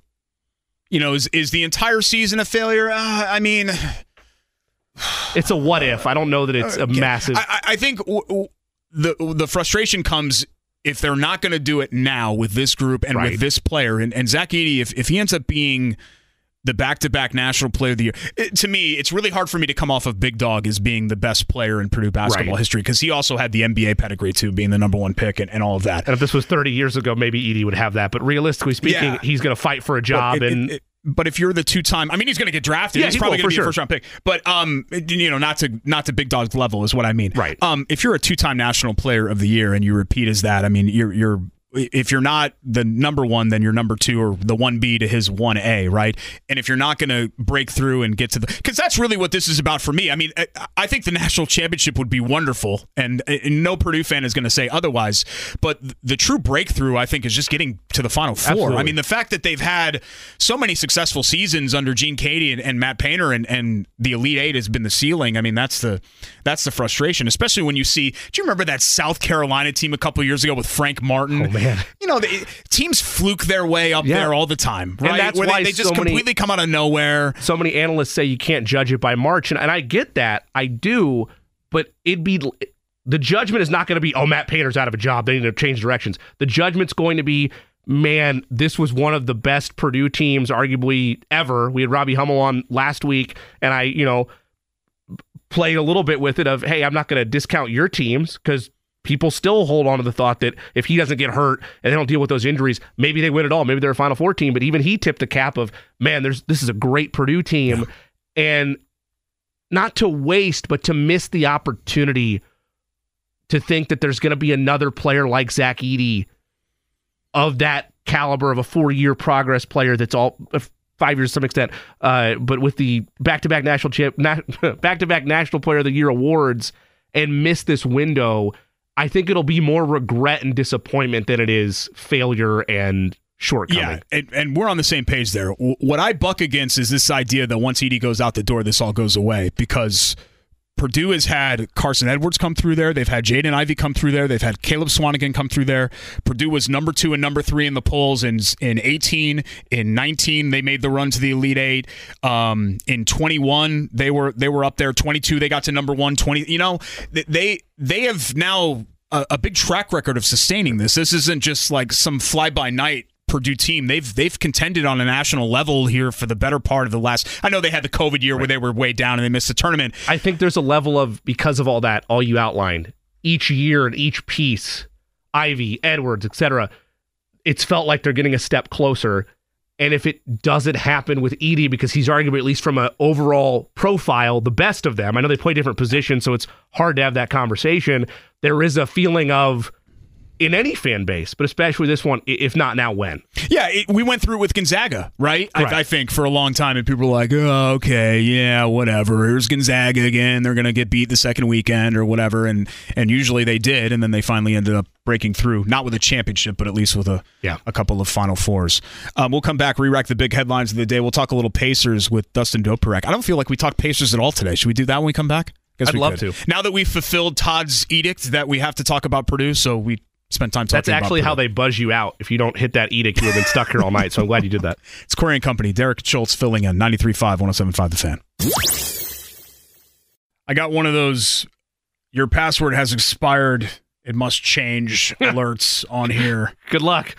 I'm a, I'm technically an employee in here, and I just I don't know how to do anything, and I think it really There, frustrates. there was Todd. recently an email where they're going to start resetting passwords. I think over an extended period of time. Like you have to reset it. I, I saw it. Did you Um, act on it? No, There's your answer. because I'm I'm I'm one of those people that I have like a million passwords for everything. Like I am extremely on edge all the time about clicking on anything or whatever else. So anytime I get like a password reset thing, I go in myself and and find you know where the I, I don't click on anything that has an email link, even if it looks completely legitimate. Like reset your password here. Never ever do that. Um, so I saw all of those and I saw people responding, and I was like, this is probably legit because I recognize some of these people that are responding on this thread, but I still didn't want to do it. My wife makes fun of me all the time. The one I- time where reply all actually helps somebody. That's Yeah. good. Uh, by the way, to start the show, you criticized me and devalued a little bit our friendship, never. thinking that I did not remember things and was not helpful in terms of the times we've worked together. I want to clarify something about that because I did a little research and I tipped the cap Oh. to you. You were correct that it was Shane Steichen Day Okay. when you were in in the midday era. However, and I guess this is Jake's ego rubbing off on me. I forgot it because I was not co-hosting with you that day. I was behind the board. Brendan King was your co-host that day. So That's right. I'm absolving Okay. myself a little bit. Yeah, it's coming back to me. So I had thought that I, for some reason, I thought it was Eddie, you and me. No, it was you and Brendan, and I was confused. behind the board. Okay, so fine. I'm sorry, Jimmy. That's okay. I forgive that- you. Yeah. It's all right. All right. We're all good then. Good. Um, was the experience everything that you hoped and dreamed it could be, Jake? Um, there are a lot of areas that I can go with that. It was confusing. I don't know how it was for you, but you go into this big room, right? Mhm. And and we're talking about jury duty, by the way. I don't know if you guys had refreshed people on where I was, but so you go into this large room and you watch the video and etc. And there were probably what would you guess, Derek? 150 people. Yeah, I'd say. Yeah. So then they started doing waves of people. I was in the third group of names that they called. There were probably 40 of us. And they said, take the elevator to the ninth floor. Okay, so we do. And they lined us up against the wall in a, in a particular order and then walked us into the back of a courtroom where there were already 14 people sitting in the jury box. There was a defendant, there were everybody else. They introduced what was going on, and it was a murder trial. And they said, This is probably going to be a multi day trial. And they went through the first group of prospective jurors, asked some questions. You know, they you do a and they're reading the questionnaires. The second group, true story, they say, now, Mr. and I'm not going to say the guy's name. Uh, you claim here on your sheet that you are a racist. And the guy said, who? And he said, that's correct. Yeah. And they said, do you feel that you can objectively, without bias, serve on a jury because the defendant is an African American? And he said, yes, no, I, I, I, don't think that will impact me. I, I think I will be able to be non biased. And everybody kind of thought, well, that's interesting. And they said, well, can you elaborate? And he said, well, because like I hate him because of his race, but I hate everyone. So I can be pretty objective. Wow. Well, he was eliminated. He was um, honest, I guess, right? Now they also had the, the best part of the whole thing was they asked there was a gentleman who was a U.S. citizen, but he was born in Russia, and he said that he has a PhD in physics. So the attorney asked him what he thinks of the movie Oppenheimer, and he said it was fine. I was bored by it, but it's it was okay. And she said, "Well, what's your favorite movie?" And he said, "My favorite movie is My Cousin Vinny." and she said, "Why is My Cousin Vinny your favorite movie?" And he said, "Because growing up in Russia, it's how I learned the American court system."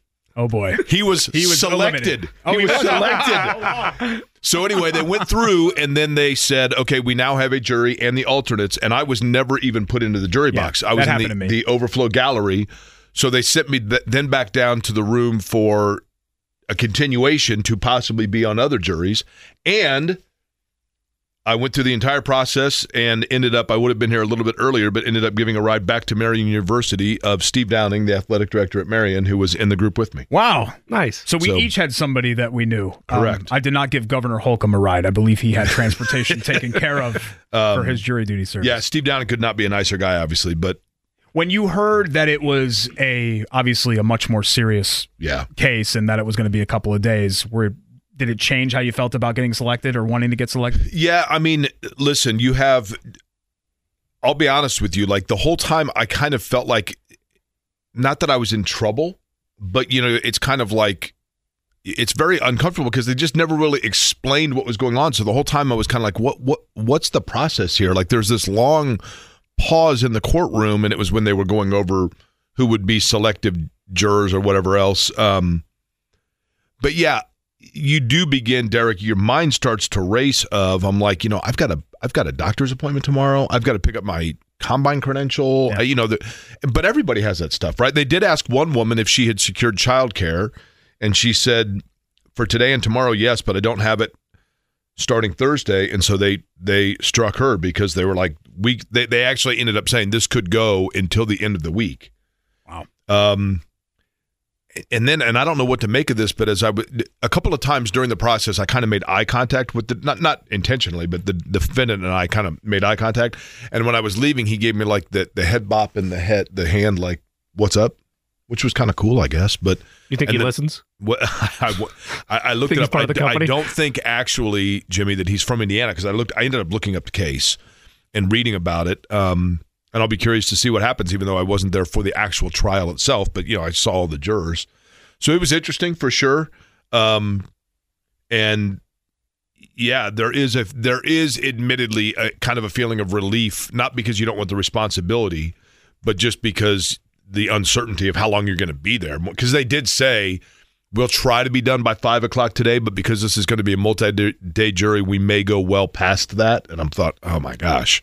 When so. I filled out the questionnaire, they were like, "Is there anything that would um, stop you from being a juror?" And I said, "Well, yeah, I'm of, of a very prominent well-known public figure, not only in the city but in the state and, and really nationwide. Did you put anything like that on your questionnaire or no? No, actually, all I put was if you keep me here, then that means Derek Schultz is going to have to do a second day on radio. And they immediately said, You're released. so that worked out well. So thank you. Dustin Dopirak's going to join us when we come back. It's Query and Company, which I get to be a part of now 93.5 and 107.5 The Fan. So I had originally planned to play Murder is the Case from Snoop Dogg.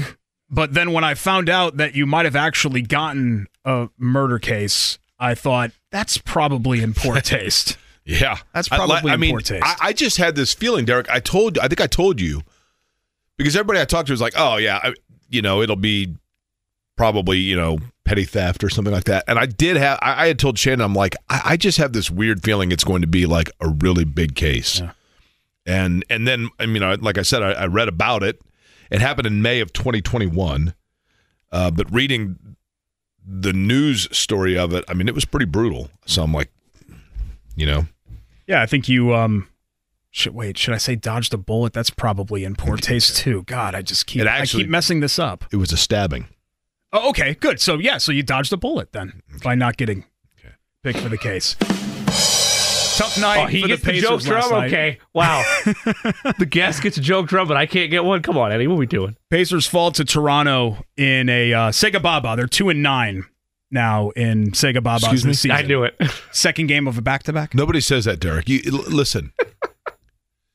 They that's another thing that happened today when you know they were asking me qualifications and I'm like, yeah, and they said have you been on jury duty before? And I said, I've never had jury duty, but my understanding is with this being a multiple, that tomorrow would be the SEGABABA of juries. And they're like, what is that? I said, Derek Schultz says that. And they said, who is he? And then I was released. Well, I know our, our friend Dustin Dopirak, who covers the Pacers, has no idea what Star, that means. Um, knows exactly what I, I feel like he's used it in articles before covers the blue and gold for the star. Um, like I said, Dustin, I, I, get it was a SEGABABA last night, but a, a disappoint, a disheartening performance, I should say, against Toronto after a terrific win over Dallas. Uh, honestly, are, are, are the last 48 hours kind of a microcosm of what the Pacers have been this season, where you have that that closing stretch against Dallas? I mean, they just they stuff them into a trash can, and then to come back the next night again, SEGABABA context there. Um, but play as poorly as they did outside of Mathurin and a couple of other standout performances. It's kind of who the Pacers have been this year, no? Yeah, more or less. I mean, obviously, there's uh, the, new wrinkle that you don't usually see of Tyrese Halliburton having a really bad game. Uh, I mean, this is. I mean, I think you can almost definitely look at it as one, probably the worst game he's had all year. He was two of eleven, I think, one of six from three. Uh, you know, had seven assists, but just didn't seem right, especially in that closing stretch. I think it was minus fifteen, and you just never see that from him. You know, obviously, uh, you know, e- even uh, nights where he hasn't been great, he's usually been able to produce at least a little bit, little bit more than that, and, and he tends to give you a chance uh, down the stretch of pulling one out. And, and you know, last night he he made them actively worse. That never happens, and you, you can't presume that that's going to happen again. It's just one of those rare, rare, anomalous off nights. But yeah, I mean, overall, obviously they've had losses like that before, so it's not like you can say, okay, well, you know, it only happened because Halliburton had a bad night. I mean, they've had another a, a bunch of other reasons why it's happened. And Toronto is a particularly bad matchup for them, I think, in particular because they're, I mean, they're bigger. They tend to Pacers tend to struggle against teams like that. They kind of have to outshoot them, um, and when they're not on from there. Like they're not going to outwork, you know, they're, they're not going to out physical them. Like Toronto's just got too much size, uh, and so they have to like, you know, when they beat him in Toronto, they had, I think, they they made 11 more threes than the Raptors did, and so they were able to give up 84 points in the paint and still win. You know, last night I think it was pretty close to even, and I think they gave up 78 in the paint and they got beat. But they have those kind of flaws. I mean, that's that's the issue. Is they're they're a pretty good team, but they're not a spectacular team, and they have clear weaknesses, and so they're capable of getting beat on a night like that. When if if they're not on, then teams that have specific advantages of them can still beat them. And doesn't matter what that team's record is or how good they are overall, they can find a, a you know a find find a way to beat the Pacers when they're like that and when they're just not on. Uh, you know, like uh, you know they were the night before against Dallas, they can get beat. So that's it is the end of the day who they are. I mean, they've they've left too many very winnable games on the table that you just you just look at record, you're like you have no business losing that game, and they find a way to lose it. But obviously, they can put it all together, and when the offense is really clicking, uh, they can beat some of the best teams in the league. So that's who they are at the end of the day. They can find a way to lose some of the worst teams in the league and find a way to beat the best ones, and that at the end of the day equates out to where they are right now. Dustin, I don't know how to ask this without it sounding like a negative towards the player because it's not intended to be that at all. I think he's a wonderful talent. And you would probably know based on the numbers whether or not this even holds water in all of the different cases. But it feels to me like games where Bennedict Mathurin is the Pacers' leading offensive threat and where he really gets into a groove. And he did last night. I mean, he, he can be a mm. rhythm scorer. But it feels mm. to me like if there is a game where Bennedict Mathurin is leading them in scoring and he is their go to guy, that typically is a game where it's because nothing else is working in cohesiveness and it's not a good sign for them. Statistically speaking, is there anything to back that up or is last night the anomaly? I think there is there is something to back that up, and some of it's just kind of observation. I mean, like, and and I think Carlisle mentioned this last night. He's like, you know, we're not we're not good. He, he his his words. He said, you know, we're not good when we're an isolation team. Like we need to move the ball. Like that's our strength. But the issue is that Bennedict Mathurin is a really good isolation player, and so that that was what makes him kind of an odd fit with them in general. But sometimes to stay in it if if things aren't clicking the way that they usually do, if the ball movement isn't producing the open shots and the, and the made shots that it usually does, then someone's got to find a way to go get a bucket to keep you in it. And Bennedict Mathurin is as good as they have as as just going and getting a, getting a bucket. You know, Halliburton can obviously do that too. Siakam can do that too. Uh, but that's when Mathurin is kind of on an equal playing field with everybody else, and he's got to be sort of a quick decision, you know, catch and shoot type of guy. You know, he's not as um, you know, efficient as an Aaron Nesmith is, but you know, Mathurin has the capacity to find a way to get his own shots in a way that Aaron Nesmith doesn't necessarily. So that's kind of the dichotomy I think you're seeing there. Is that yes, at the end of the day, like he's better when everything else is broken down because he's the guy who gets you the shot late in clock when what you were trying to do didn't work. He's got that capacity to get that shot that the other guys don't have. Um, so they're better off when they're not don't find themselves in that position. They need they need somebody to save them with a late clock. You know break you down off off a crossover dribble or just attack the rim kind of move, but you still need a guy who can do it. And so that it, it makes kind of a weird anomaly that way. I like said to, to your point, I don't think it's an insult to the player, but they're you know when they're clicking they don't need what Mathurin gives them, but when they're not, they do. I guess is the best way to put it. That at least keeps them in games. Uh, a lot of times they still end up losing those games because they're not efficient enough. But you know, Mathurin can go off and keep you in it. So it, it, I think it ends up working that way. I don't think that means that his points aren't useful. I mean, like, they're in the game because Mathurin was really good last night. You know, the fact that, that, that they even had a chance in the fourth quarter was Mathurin was spectacular and hitting step back shots and stuff like that. But but his game lends itself to you know he's a guy that's going to take a couple crossover dribbles and try to um, you know, break down a guy, and what that means is the ball sticks, and they don't like when the ball sticks. So it's it's a weird, uh, you know, dichotomy that way. But I think what you're saying is mostly true. Pacers beat writer Dustin Dopirak is our guest. Uh, producer Eddie Garrison points out to Jake's point, one in three are the Pacers when Bennedict Mathurin scores 30 plus. He goes for 34, 9, and 5 last night, and you mentioned it really keeps them in the game with those step back triples and keeps things afloat offensively. But he acknowledged publicly, I can't remember if it was last night or if it was this morning, but he acknowledged the mm-hmm. fact that he needs to be better on the defensive end, especially in a game like that. Is that a player saying what he's supposed to say, or is that growth and acknowledgement for a second year budding star? Well, it's both. I mean, it, it is. A, I mean, he knows it. I mean, he's been told it all year. It's not like it hasn't been made clear to him that you have to get better on this end. And it didn't just start with with them. It didn't start in Indiana. I mean, basically, I mean, he's been told this going back to Arizona, going back to his days. You know, when I, I you know, when I did a feature on him last year, I talked to his coach from uh, the Latin American, the NBA Latin American Academy, and they said the same thing. Like Ben, you're going to have to guard. You're going to have to play defense. He's always been able to be a scorer, and he's. I think he's good at he's generally good at one-on-one defense. I mean, like he's like when it's just you against him, he can take it. It's just when he gets crossed up in, uh, you know, in rotations and stuff like that, you can see his head spinning, and sometimes he's just not where he's supposed to be. Um, so, I mean, he's aware of that, and I think I think he's better on a whole you know this year than he was last year. I think he's had some really good games and some really good individual efforts, but it's not all there. You know, and you still see some periods where you're like, you know, you could sense that Ben Mathurin was supposed to be somewhere he was not, and you know, like that. So that there's still growth, and it's tough to be really good defensively in this league at this point because guys are so good and offenses are so good. Um, but yeah, he, he it's growth that he knows that he keeps seeing this, but you know, you obviously you would want the growth to be faster for the Pacers. I, I, think this was more of a, a, circumstances thing, especially with the injury situation. But um, I was pleased to see Jarace Walker getting some early run. I think he got some second mm-hmm. quarter minutes last night. Um, anything yeah. to read into that, Dustin? Well, the biggest thing is it was an injury situation. Doug McDermott had some kind of calf issue, uh, and he was, you know, out for the rest of the way. So somebody had to play, and that's really the only option. Uh, the good, I mean, the positive thing is I do think Rick Carlisle likes what he's seeing, and I think we talked to him. Um, I, I remember when he was in Vegas, uh, when, when Walker was in Vegas with uh, with the Mad Ants for they went and played a series against G League Ignite uh, Carlisle said basically he thought that was his best stretch. I mean, he came out with some really good stats out of that, uh, especially I think in the in the later games. I think towards you know I, he they played somebody else. I think Stockton, uh, the Kings affiliate, out there before they played the Ignite team.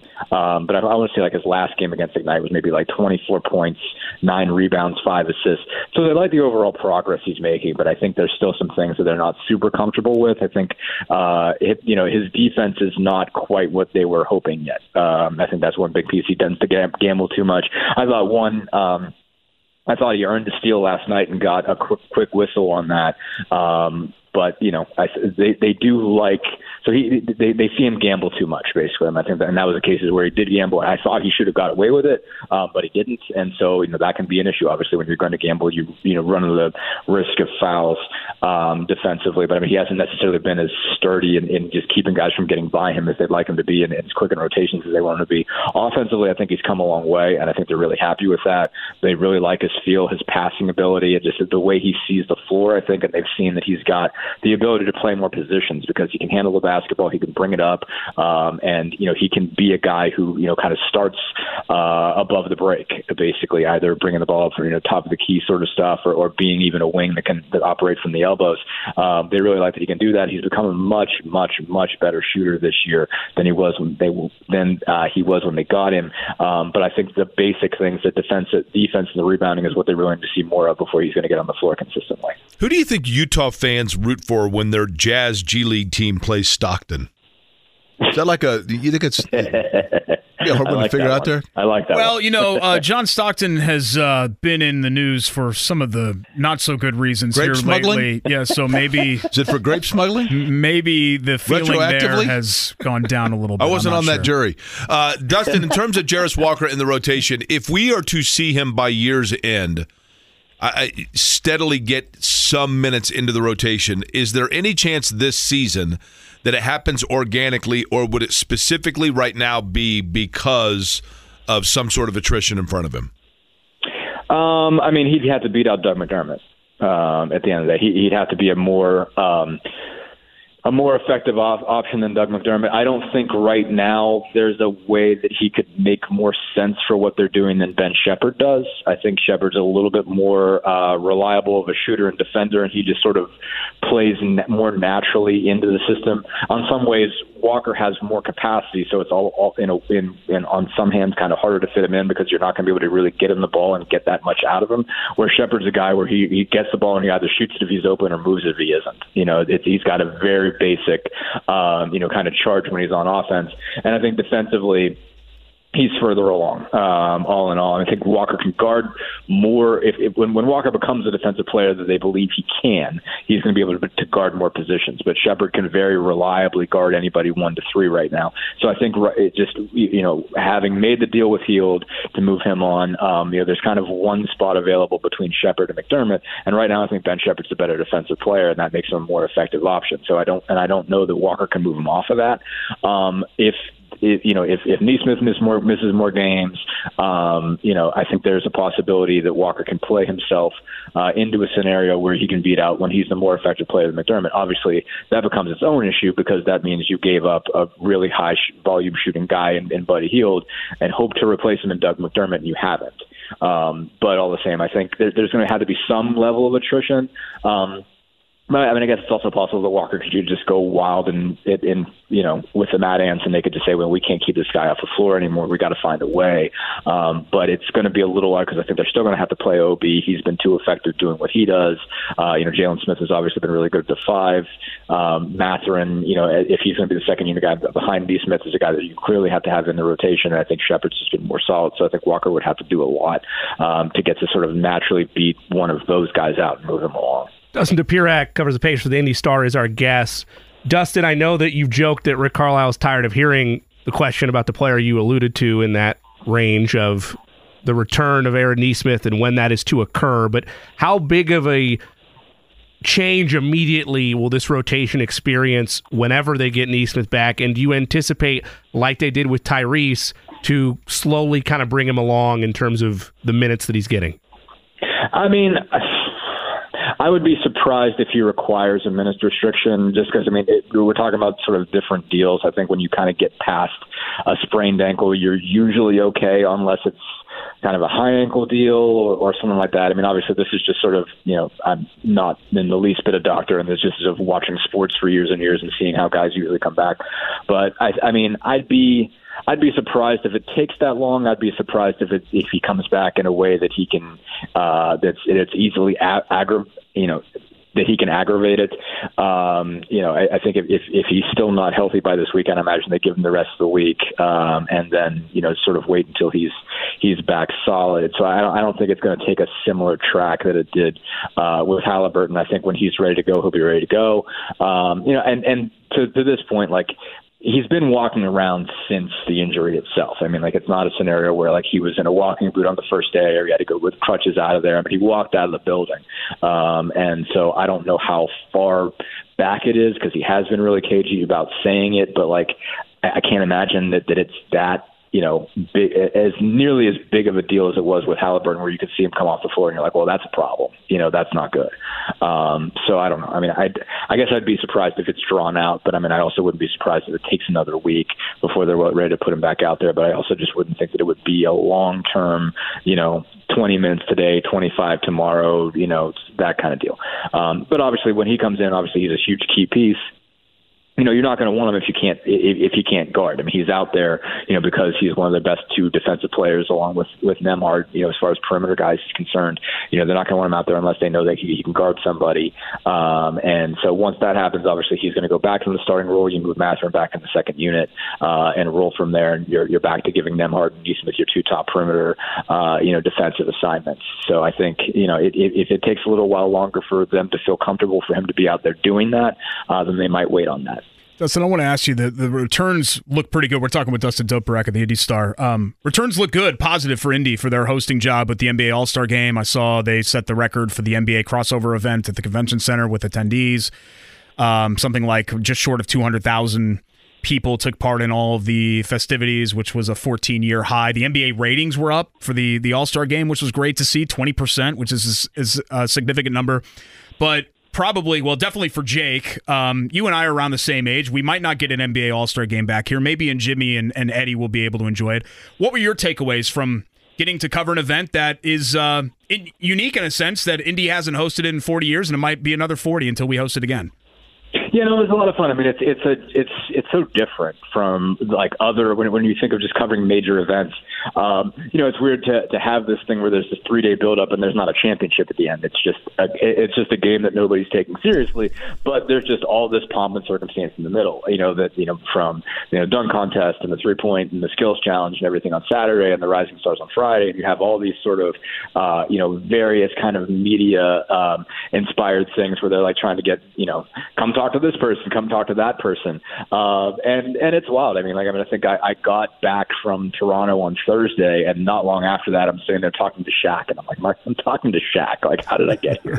you know, like that kind of thing. And, and Shaq and Barkley, and then like they had an event basically for me to kind of ask them whatever you wanted to ask, and like they don't censor either. By the way, like when you're talking to Shaq and Barkley and they're not on camera, like cuss words just fly like nothing. I mean, and it's hilarious. You're just like, oh, they just say the f word, just do it. Okay, cool. You know, that's kind of it's kind of who you would expect they'd be, but it, it's you know, and so it was definitely I, it, it was just a different kind of coverage because you're just you're used to kind of building up even when I've covered NCAA tournaments or College World Series or stuff like that there's this kind of like main event that you're keeping your uh, you know your mind focused on and then like but the All Star game you're basically the question you're asking is like so you guys are going to care this year you know, like that was kind of the only question. And, and at the end of the day, it was, eh, not really. Um, but it's still, I think, a lot of fun to see all those personalities come in, to see, I guess, Indy step up and and shine and kind of put its own mark on it. I mean, I think there were certainly some logistical issues. I mean, I I would say I, I had a lot of fun with it when I once I had parked my car, which was never a, a fun scenario. But the rest of the week, it was just like, man, there's this crazy thing happening here, and it's like you're, oh, like we're asking questions to Reggie Miller now, you know, like, and, and there was so many cool personalities, but they also just did a good job, I think, of of highlighting and focusing on the history when it came to the major events. You know, I think during the game, having the moment for Oscar Robertson was really cool, and delving into Crispus Attucks and just basically like his Oscar Robertson importance in, in Black history and like all of that. Uh, you know, I thought was really cool stuff, and just to see Indy shine like that was was really cool. Um, and and with you know involving Spike Lee and something like that, and you're just like seeing all those kind of uh, you know dots connect. I thought was really cool. It's again, it's a very different experience. Really glad I got to cover it. I mean, I'm a guy who always like made a point of watching All Star Saturday Night. Is even everybody's buried the dunk contest 20 times over, I'm still going to watch it every year. Uh, so it's cool to be in the building for some of that stuff that you know I've, I've always kind of made a point to check out, and definitely you know one of those kind of bucket list items that you could check off. Yeah, I'm a fellow NBA nerd, so I, I feel the same way. you, can, um, you can leave NBA off that, although I'm not saying Dustin's a nerd, but yeah. Oh, I am, yeah. I'll, I'll, own that. Self professed nerds, both of us. Nerds Unites. Hmm. Uh, we'll see how the Pacers can bounce back. Only one more, according to Eddie Garrison, only one more SEGABABA this year for the Pacers in the final 23 24 games. You can check out Dustin's work at Dustin Dopirak on X and Pacers Insider, IndyStar.com as always. Appreciate it, my man. Thanks so much. Let me ask you Thanks something. Say that term again, that, that acronym Sega Baba. Okay. And that stands for? Second game. So where does the E come back. from? Second, Second. SC. No, the, the, the, S is perfectly it's the first sufficient two letters second SE game GA. No. Back to. I'm going to say this as a friend. Okay. Um, well, that's I, loose. How, how, about? Wouldn't it be Sigo Baba because you're you're you're losing you're dropping the of. What, say, what, happens to the of there? What are you doing with the of? I don't mean to ruin the friendship. Can, can I say this Stephen as a friend? Is, Stephen just, has taken that role okay, now. you stressed that earlier. Well, yeah, Stephen Holder has taken yeah. my role as your best friend. I'm your second best friend now, clearly. Um, but well, he had to pay for that. Second, well, that's true. As your second best friend, um, I've been listening and I'm thrilled for you for this opportunity. I think this show has been great. But one thing you can do is just interject a little bit of like current terms, like to be a little bit cooler and to be a little bit with it because you're getting 56 yeah, close. Yeah. 55, yeah, whatever close. you are. SEGABABA is something you can no. use on Query and Company, and then people can hear it, and they're in their cars and they're driving in Midtown or wherever they are. Nobody, nobody and knows. They're saying to themselves, "Oh my God!" Nobody in Midtown is listening to this show because they're in New York. They don't care about what's going Jake on in Indianapolis. is cutting edge. This is a show yeah, that I have to listen to. So it's just, yeah, okay. I have lots of radio experience, just like you do, and that's a bit of advice, not only as a professional, but as your second best friend. By the way, just so you know, when when because you did make reference to my potential mortality, which probably is right around the corner. But when when well, I oh, was knocking on a couple years, I know when yeah. I was knocking on that door, my mom texted all of my really good friends you got a DM, right? I got a Facebook message, which Jimmy, we talked about this, and I thought was a virus, right? I was like, why is Jake's mom Facebook messaging See, me at nine thirty on a Friday night? That should tell you right there, Thursday. That that should or tell sorry, you right Thursday. there where the rank. Well, you might have gotten it on Friday, which even more so illustrates where your rank is, right? What matters is you called me from the hospital bed. Thirty six hours later, we had a conversation. I'm not going to publicly say what was said. I wasn't even in the hospital for 36 we, hours. We, we talked about you know, we, we laughed, we cried. okay. Um, we you talked cried. about you our cried because I said I was, was going to be okay. That was well, the part that hurt. Actually, would have cost me a lot more money if you bid it that night. So I was I was really happy that you ended up. You might have been filling through. in more, Derek. I that's true. Right? Yeah, accomplishing all the things that I would have gotten to do. Yeah, but it's been um it's been uh, getting back to the Pacers and SEGABABAs and all of that. It, has been this sort of I don't want to say roller coaster. That's almost like too cliched. Um, but the Pacers started the season up and then they have the in-season tournament right? And then they go back yeah. down and then around the holidays they go back up again. And then now it feels sort of like they're 10 and 11 since that holiday surge.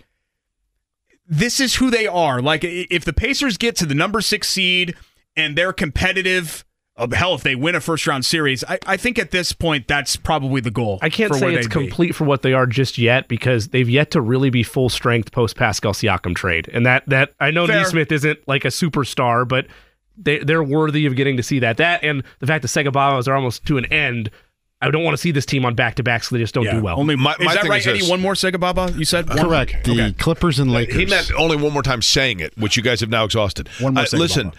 The, the, to me, the thing about Indiana would that would be of concern is this. Maybe concern is the wrong word. You have to you have to realize with the expectation. Go back and retroactively remember what the expectation was to begin the season. They are well ahead of where you were hoping they would be at this point. But the Siakam trade, which we still have yet to see how that plays itself out, if they sign him long term, then obviously that in itself is a huge win. I mean, that goes without saying. But the thing that made Indiana unique when they were winning games consistently, the thing that made the Pacers unique when they got to the finals of the in season tournament, the things that got them to the point of then necessitating pushing in on the Siakam trade to get to next level because they had like they had passed phase one of the new orientation, if you will, was the fact that they were outscoring people at a historic clip with an incredibly efficient offense, but they needed to pick their defense up. Their defense has gotten better, but with Siakam, their offense has slowed down. They are slowing down in the half court sets where they're they're now playing at a more pedestrian pace which is fine, but it does not keep people off kilter that was allowing them to get the wins that they were getting. So they've got to find a happy medium between those things. Yeah, I agree. Um, it's they're in a good spot, right? They are growing, they're developing. I, I think they're getting to where they want to go or making progress to where they want to go. It's it's just hard because you see them play the way that they have against the Bucks this year, and you start getting these grandiose thoughts about what they can really do. And in reality, I think there's a clear line of demarcation in the East, or, or really just the NBA in general, between the teams that are truly contending and the teams that are just on that next tier. And I think it's great that the Pacers are bu- up on the next tier, but to me, the fact remains is that they're on the next tier. They- They won't get killed if they stumble here, but post Siakam trade, they are positioned to not only, in my mind, get to that six seed or better line that I had for them to start the season. They're not, you're right, they're not at the high level of they're going to contend for a championship, but it wouldn't be a massive shock to me anyway to see them win a playoff series this year. Like I, I think they have that within them, but to Jake's point, if they don't get things consistently back, at least close to where they were offensively, they can play all the defense that they want. Where this team wants to run and be at their best is a high level, high scoring offense. And if they can't get some of that back while meeting up towards average defensively, it's not going to have that. I don't fairy tale's not the right word, but it's not going to have that exceeds expectation type of season. That said, I agree with you, Derek. They are in a right spot. This would not be a oh, they got to be crucified because they lost in the first round or they were a playing team this year. But just like it was for Butler this year, they're ahead of schedule. But boy, would it have been nice to make Yeah, the I NCAA tournament. That's kind of the same vibes I have with this Pacers team. They're ahead of schedule, but man, would it be nice to be firmly in the playoffs and maybe even win a series. Just don't get swept. I can't do Yeah. another first round. Derek, sweep. do you have all your dumb phrases out of the way now? I, I didn't hear the first half of the show, so I don't know what you talked about. But have you used all the I dumb? I, we haven't used any dumb SEGABABA? phrases. What are you What are you thinking of for dumb phrases? I haven't used a single We one. use to my combine knowledge. language. We got into that a We little use bit. bendy with Stephen Holder. Excuse me. Is Bendy, that like the this dog? prospect is bendy. Agile, Yeah, Swifty. Hostile. I was a high school Swifty. wrestler. I'm pretty. That- that's a bendy. Swifties paying top dollar for tickets, right? Yeah, it does. You're right. Why is there anything else that you want me to? I'll I'll play the hits. I don't get an opportunity to get on. Yeah, this I know. microphone That's why I wanted you to get it all out of your system. Usually here. squash those opportunities, so it was nice to not have Aren't, you. here. Jimmy, aren't you glad that I wasn't picked for the multi-day jury? Count my lucky stars. Yeah. By the way, do you know what today is? Is, it- is today leap day? February 27th. No, it's the 28th, isn't it? Something that I share with James Worthy and Chelsea Clinton, and it's actually a really bad birthday to have. Elizabeth Taylor, I think, is it's her birthday today. Is there anything that you wanted to say? I, th- I thought you'd say it when you came in or during the break, but you've been here for 40 minutes now and you've not said it. So I didn't. That, that I'm looking at my calendar. I didn't have that in here. Okay, well, it's my Weird. birthday today. It's my Dirk Okay. day. Happy birthday, Derek. 41. See, What- Jimmy and what Eddie are number great is it? it. 4 1. I got news for you. You got nine more before anybody cares, and then after that, it's 25 till anybody cares. Nobody Well, cares. It's okay. There are Is a lot of we people send that flowers, care. the we had- 25? We had media coverage because I was a miracle triplet and I have the newspaper clippings. So I know that that grinds your gears because you were what like the third kid or whatever. So by the time you came out, no one cared. I was the um, a miracle baby. I defied medical science in Yeah, okay. 1983. So it's great to still be here all these years later. Glad to see you outgrew it. We've got tickets to give away, and we'll get back into the IU basketball conversation because that's something I wanted to broach with you as well, Jake. It is your show. I mean, it's called Query and Company, for God's sake, right? 93.5, 107.5 The Fan. I gave Eddie a playlist with strict instructions, and this was not on it. I didn't know if Jimmy had another song. No, I didn't came put. on. I put my one song on the set list. That was it. Welcome to my world, Derek. It's my birthday, and I can't even get my set list for Query and Company. Derek Schultz, I was supposed to fill in for Jake. I was supposed to have all three hours. That's what I was told. That's what I was promised. Those promises were broken because Jake is here. He did have jury duty. He did not get selected for jury duty. Um, And I still came in. would have been a Think about that trial. dedication. I admire it. That would have been really cool to be part. I know it would have thrown a huge because you guys were at the combine the rest of the week, right? It would have thrown a huge wrench in your week. To well, be you know, I the jury, actually, I actually thought about this, and I'm not kidding when I say this.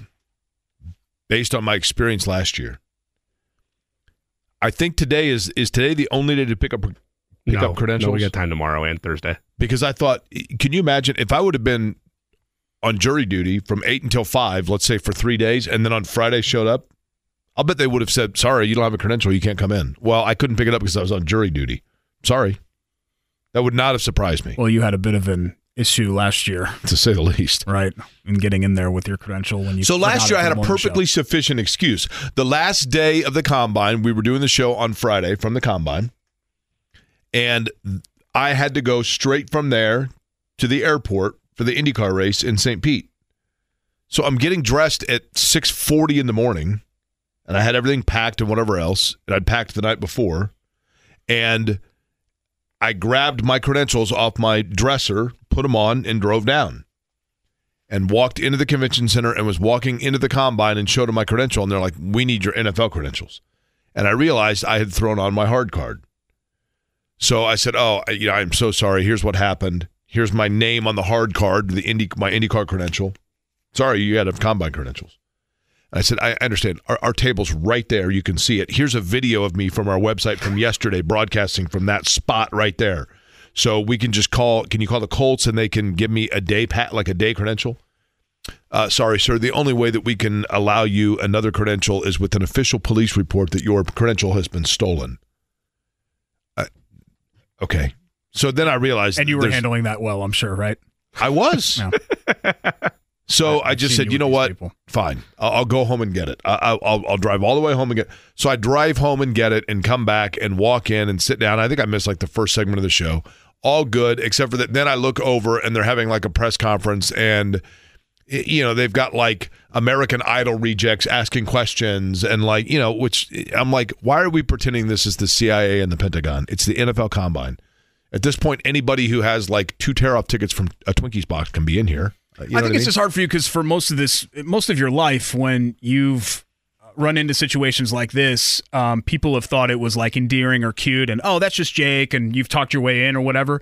And not everybody thinks that you're endearing and cute, and oh, I'm going to let this guy in, and I trust him. And I think they actually did the right I'm thing. a big believer, Derek, in By common you out. sense. I'm just a believer in common sense. And every once in a while, you just have to look at things and go, what's the logical situation here? Logically speaking, this guy is wearing a credential for another sports series. He has an ID that says he works for a radio station whose like tarp is hanging from that table right there. Do you even think they knew And he's- that sports series? and he's been here. Good. That's a good question. Um, but nonetheless, I'm wearing a credential for it, right? Could and, be fake. And in addition to that, they, I've been there every day. They've like literally they've seen me every single day, right? They can pull up in their system. Did and you see say my, hey to them every day? Hey Tim, how's it going, man? well, Good to I mean, see you. Bob, first off, when you get there at ten till seven, there's not a lot of people there, right? So, you, but but you would think that they would have been able to type my name into a database and pull it up and go, yeah, there's his credential right there. He, in fact, you talked your Common way, sense, Derek. You talked your way out of getting arrested for sneaking into an abandoned Astrodome.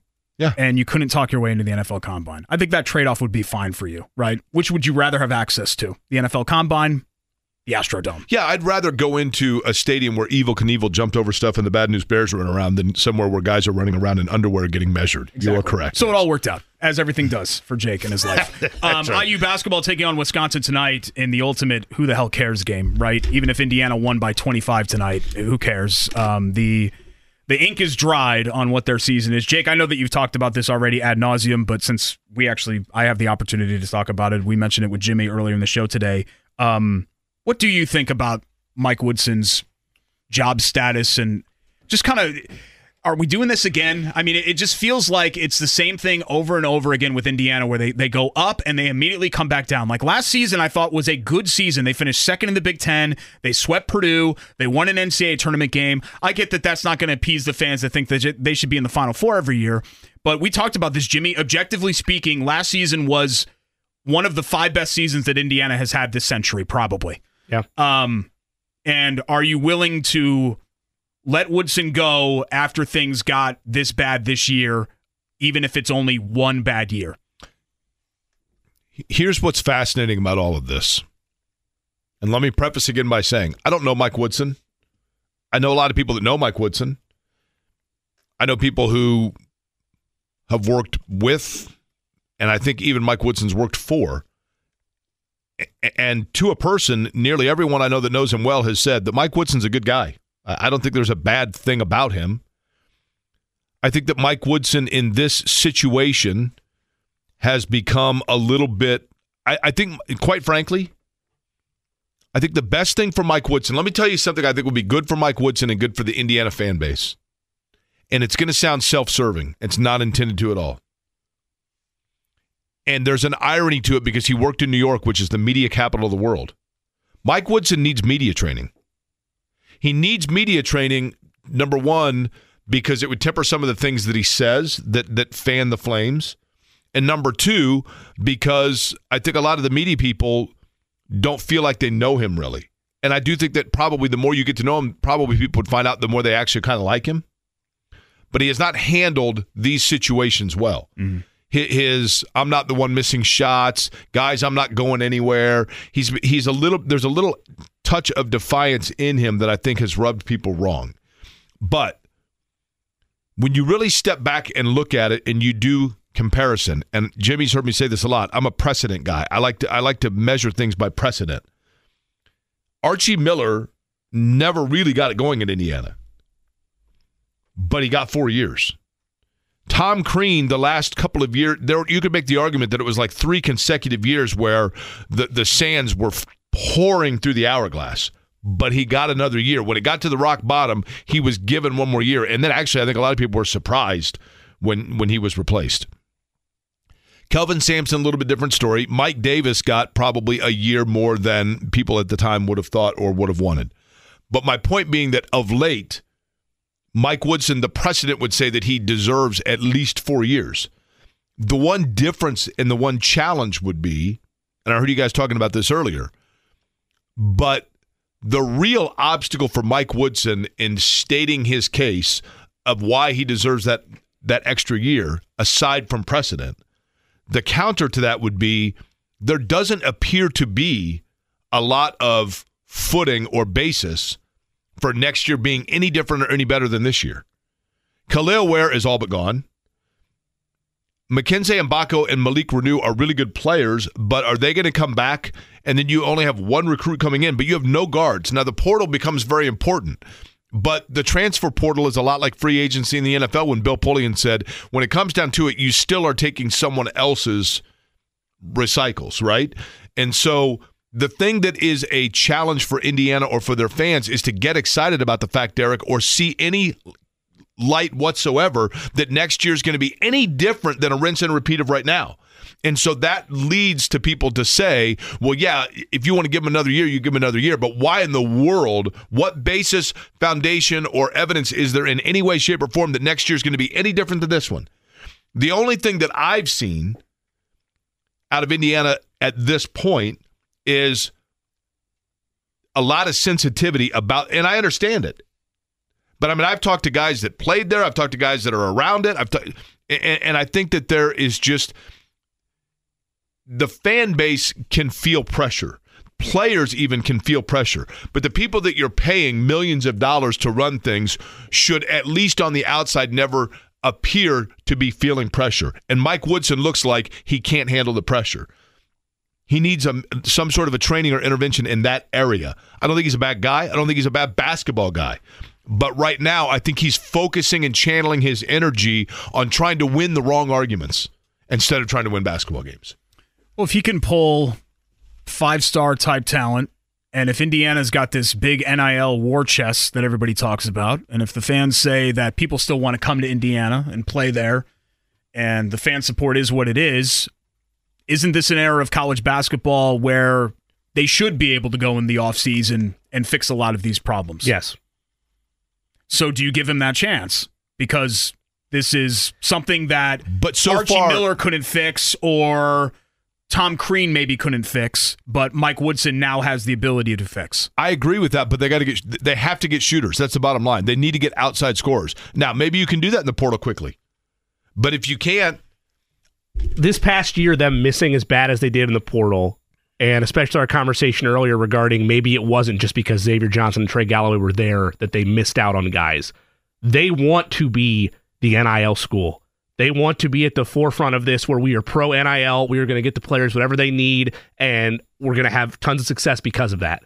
That failure this past offseason gives me pause to why didn't it work out and if it wasn't because of Xavier Johnson and Trey Galloway occupying spots, and it was another reason, why should I have faith that they're going to suddenly go out and win the day when the portal is set up for schools just like Indiana to be able to do that? Yeah, I, I don't think you can fire him after the third year. I think the optics would be terrible. But that said, I, and I mentioned this with Jimmy Jake, I'm worried that Mike Woodson is running into the same problem that Tom Allen did. I don't think he knows what's wrong. And if you can't identify the problems, I don't know how you fix them. Because what Woodson has said publicly is they're talking about, well, we miss shots. Well, you miss shots not because you miss shots. You miss shots because you guys can't make shots. That's that's the problem. It's not like this random thing that happened and injuries and all this other stuff and the excuses that he made. Um, it's a roster that has three and a half good players. They have Mgbako, they have Ware, they have Reneau, and then they have Trey Galloway on the right night. And the rest of it is it, it, it's a bunch of guys that bring nothing to the table, The- like CJ Gunn and Banks and Sparks and all these guys are they're Gabe Cupps are zeros.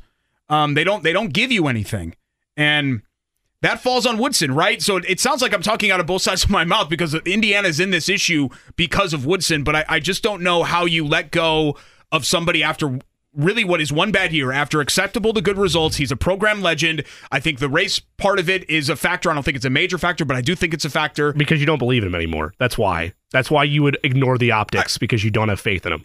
I just think that this whole thing, the coaching carousel and all of that, and all the narratives about Indiana basketball that Indiana basketball wants to buck against, you just heighten all of that by Derek, doing this. Mike Woodson is in this situation. Let's just let's just let's just tell it clearly. Okay? Mike Woodson is in the situation that he is in because he put all of his eggs in the basket of a guy that no one else trusted. Xavier Johnson came to Indiana because his old school didn't trust him anymore.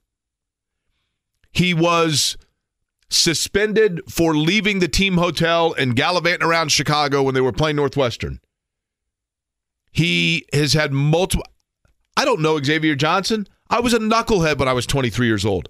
I'm not saying it makes him a bad person. I'm making I'm saying that at the very least he's a good person who's made multiple bad decisions and he has shown a complete inability to show any maturity or progress throughout the time that he's been here. And when it came down to it, Mike Woodson looked at Xavier Johnson and said, "That's the guy that I'm riding behind." And it blew up on him. And for most people, they would have looked at it and said, I was just in Las Vegas, right? When you go to Las Vegas and you go to the roulette table, the first thing you look at is you look up and you see, okay, what number just hit? It has no hill of beans worth on whether or not that number is going to hit again. The odds are the same on every single roll, right? But you feel like it because you're like, uh, am I kind of playing with fire with this number because it has or has not hit whatever else? It's different with basketball. You look at a guy that's had multiple infractions, it does give you a barometer as to what can happen more so than thinking and assuming that it's not. And he came down to it and said, I need shooters and I need guard play to go along with and accentuate the frontline players that I have. And instead of going out and actively pursuing guys, I'm going to assume number one, he appeared to be the last person aware of the fact that Jalen Hood Schifino was going pro. And number two, he said, I've got Xavier Johnson coming in, who's not only injury prone, but has been really, really, really prone to bad decisions. And that's why he's in the situation he's in because he trusted a player that no one else did. But coaches make bad ba- bets. That happens. Matt Painter made a bad bet on Ronnie Johnson all those years ago to come in after, remember, after the Hummel and Johnson and Moore group came in and Purdue bottomed out for a while. They were last place in the Big Ten and they, they kind of wore it for two years and they wrote it out and they came back and look where they are now. I'm not saying that Woodson is going to get there. I'm not even saying that I believe that Mike Woodson is the guy. I, I think there's a very good chance that we're in the same exact boat. But I still think, Jake, three years for a program legend and the fact that it's one bad year and he made a couple of bad bets, I, I just don't see how you do that. I wouldn't do that if I was a decision maker. If I was Dolson and Buckner and company, I wouldn't do it. I- I'm, you know, you put your eggs in the wrong basket, period, right? End of story. We'll come back, wrap things up next. It's Query and Company, 93.5, 107.5 The Fan. The Jay Cook plays of the day. This is me, all right? I'm not a athlete. This is my way. This is how I win. Today's plays of the day. It is not the Champions League, but it is the oldest national football competition in the world. The FA Cup resumes today. Manchester City takes on Luton Town. We'll take Erling Haaland of Manchester City as an anytime goal scorer. Luton Town? Yes. Wh- where's that? Have you heard of Luton Town, Derek? They Is actually that part of your Sega Baba? Luton Town? yeah. Is that in Germany? they're one of the smallest clubs in all of the Premier League. They're, Oh, then you should like them, Derek. They just got added last year by promotion. Tiny but mighty. Indeed. Lutenberg? Is that what it is? Luton Town. Okay, Uh, sorry. in, in- in college basketball, we'll scoop the three and a half Is on Luton Town a town or is that a part, uh, like a, s- a part of London? I, it's it not a, part of? London. It's not a part of London. Okay. Uh, anyway, Kentucky plus three and a half. Scoop that as they're on the road against Mississippi State, and we'll lay the four on the Wisconsin Badgers. They are at Assembly Hall tonight against the Hoosiers. Now, Derek, do you know what the scooping stuff means? I mean, you're all into the hip lingo. Scooping? I've not heard that. Scoop it up like take it, right? Take Right, it right now before points. it moves. Well, no, it's so they're getting points. So I'm going to scoop those points up. Four and a oh, half Oh, I thought you meant like scoop the bet up like No. before the line shifts a different way. Okay, that makes sense. Actually, like that. See, this is what you need, Jake. Though you need the youth on this show. Eddie, do you have anything? I do. I've got two. I'm taking Shavano Healed over 12 and a half points and Chris Kristaps Porzingis over one and a half three pointers. All right. Porzingis, the unicorn. I was all in on Porzingis when I was still kind of emotionally invested in the Knicks as being the next big thing, and I mean he's been a good player. Don't get me wrong. Who did you he's, pick he's last had night? Me and career. Eddie forgot. We dropped the ball. I apologize. Money line. Who did I tell you to take on the money we- line? I- Eddie asked me this last night. I totally forgot. they so getting nine. Who did I tell you? I don't remember. 330 is what they were juice was. It was Derek, college the fighting basketball. camels.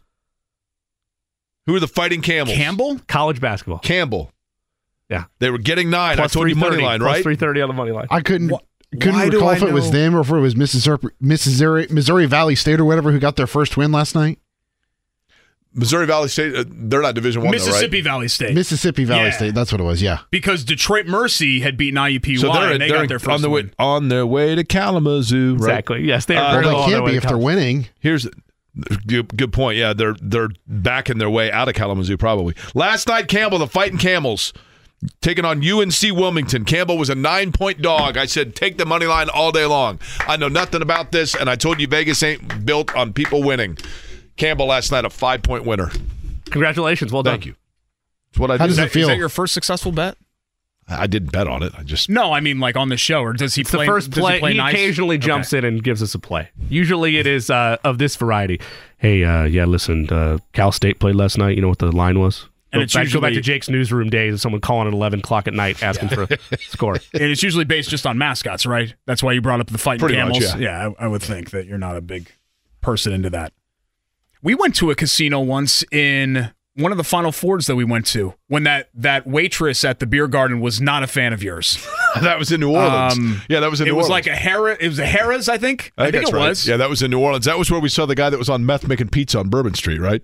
We did. Yeah, he was having the time of his life. he, was. Nobody else was, but he was, right? be- the- my favorite Final Four story is seeing Bob Huggins just completely by himself wandering around San Antonio. we ran into him like nine Several times. times. He was like the photographer in the Omen. Every time we turned a corner. Bob Huggins was right there. All the other coaches, like Izzo, even Painter, had like an entourage of people with them, and it was just it was just Huggy Bear like eating a turkey leg down in, on the Riverwalk in San Antonio. It was great. yeah, That that is a true story. Thanks for Derek, letting me fill in today. Yeah, I did. I'll let you round it out. How's that? Since you've uh, just taken things over anyway. Sure. Well, thank you for saying that, Jake. I'm so grateful and blessed to be here on a live microphone and have the opportunity to fill in on Jake Query's show. I'm just so, so lucky. Thanks, Daddy. Thanks to Jimmy. Thanks to all of our great guests today. The ride with JMV is next. Stay tuned for that. 93.5, 107.5 The Fan.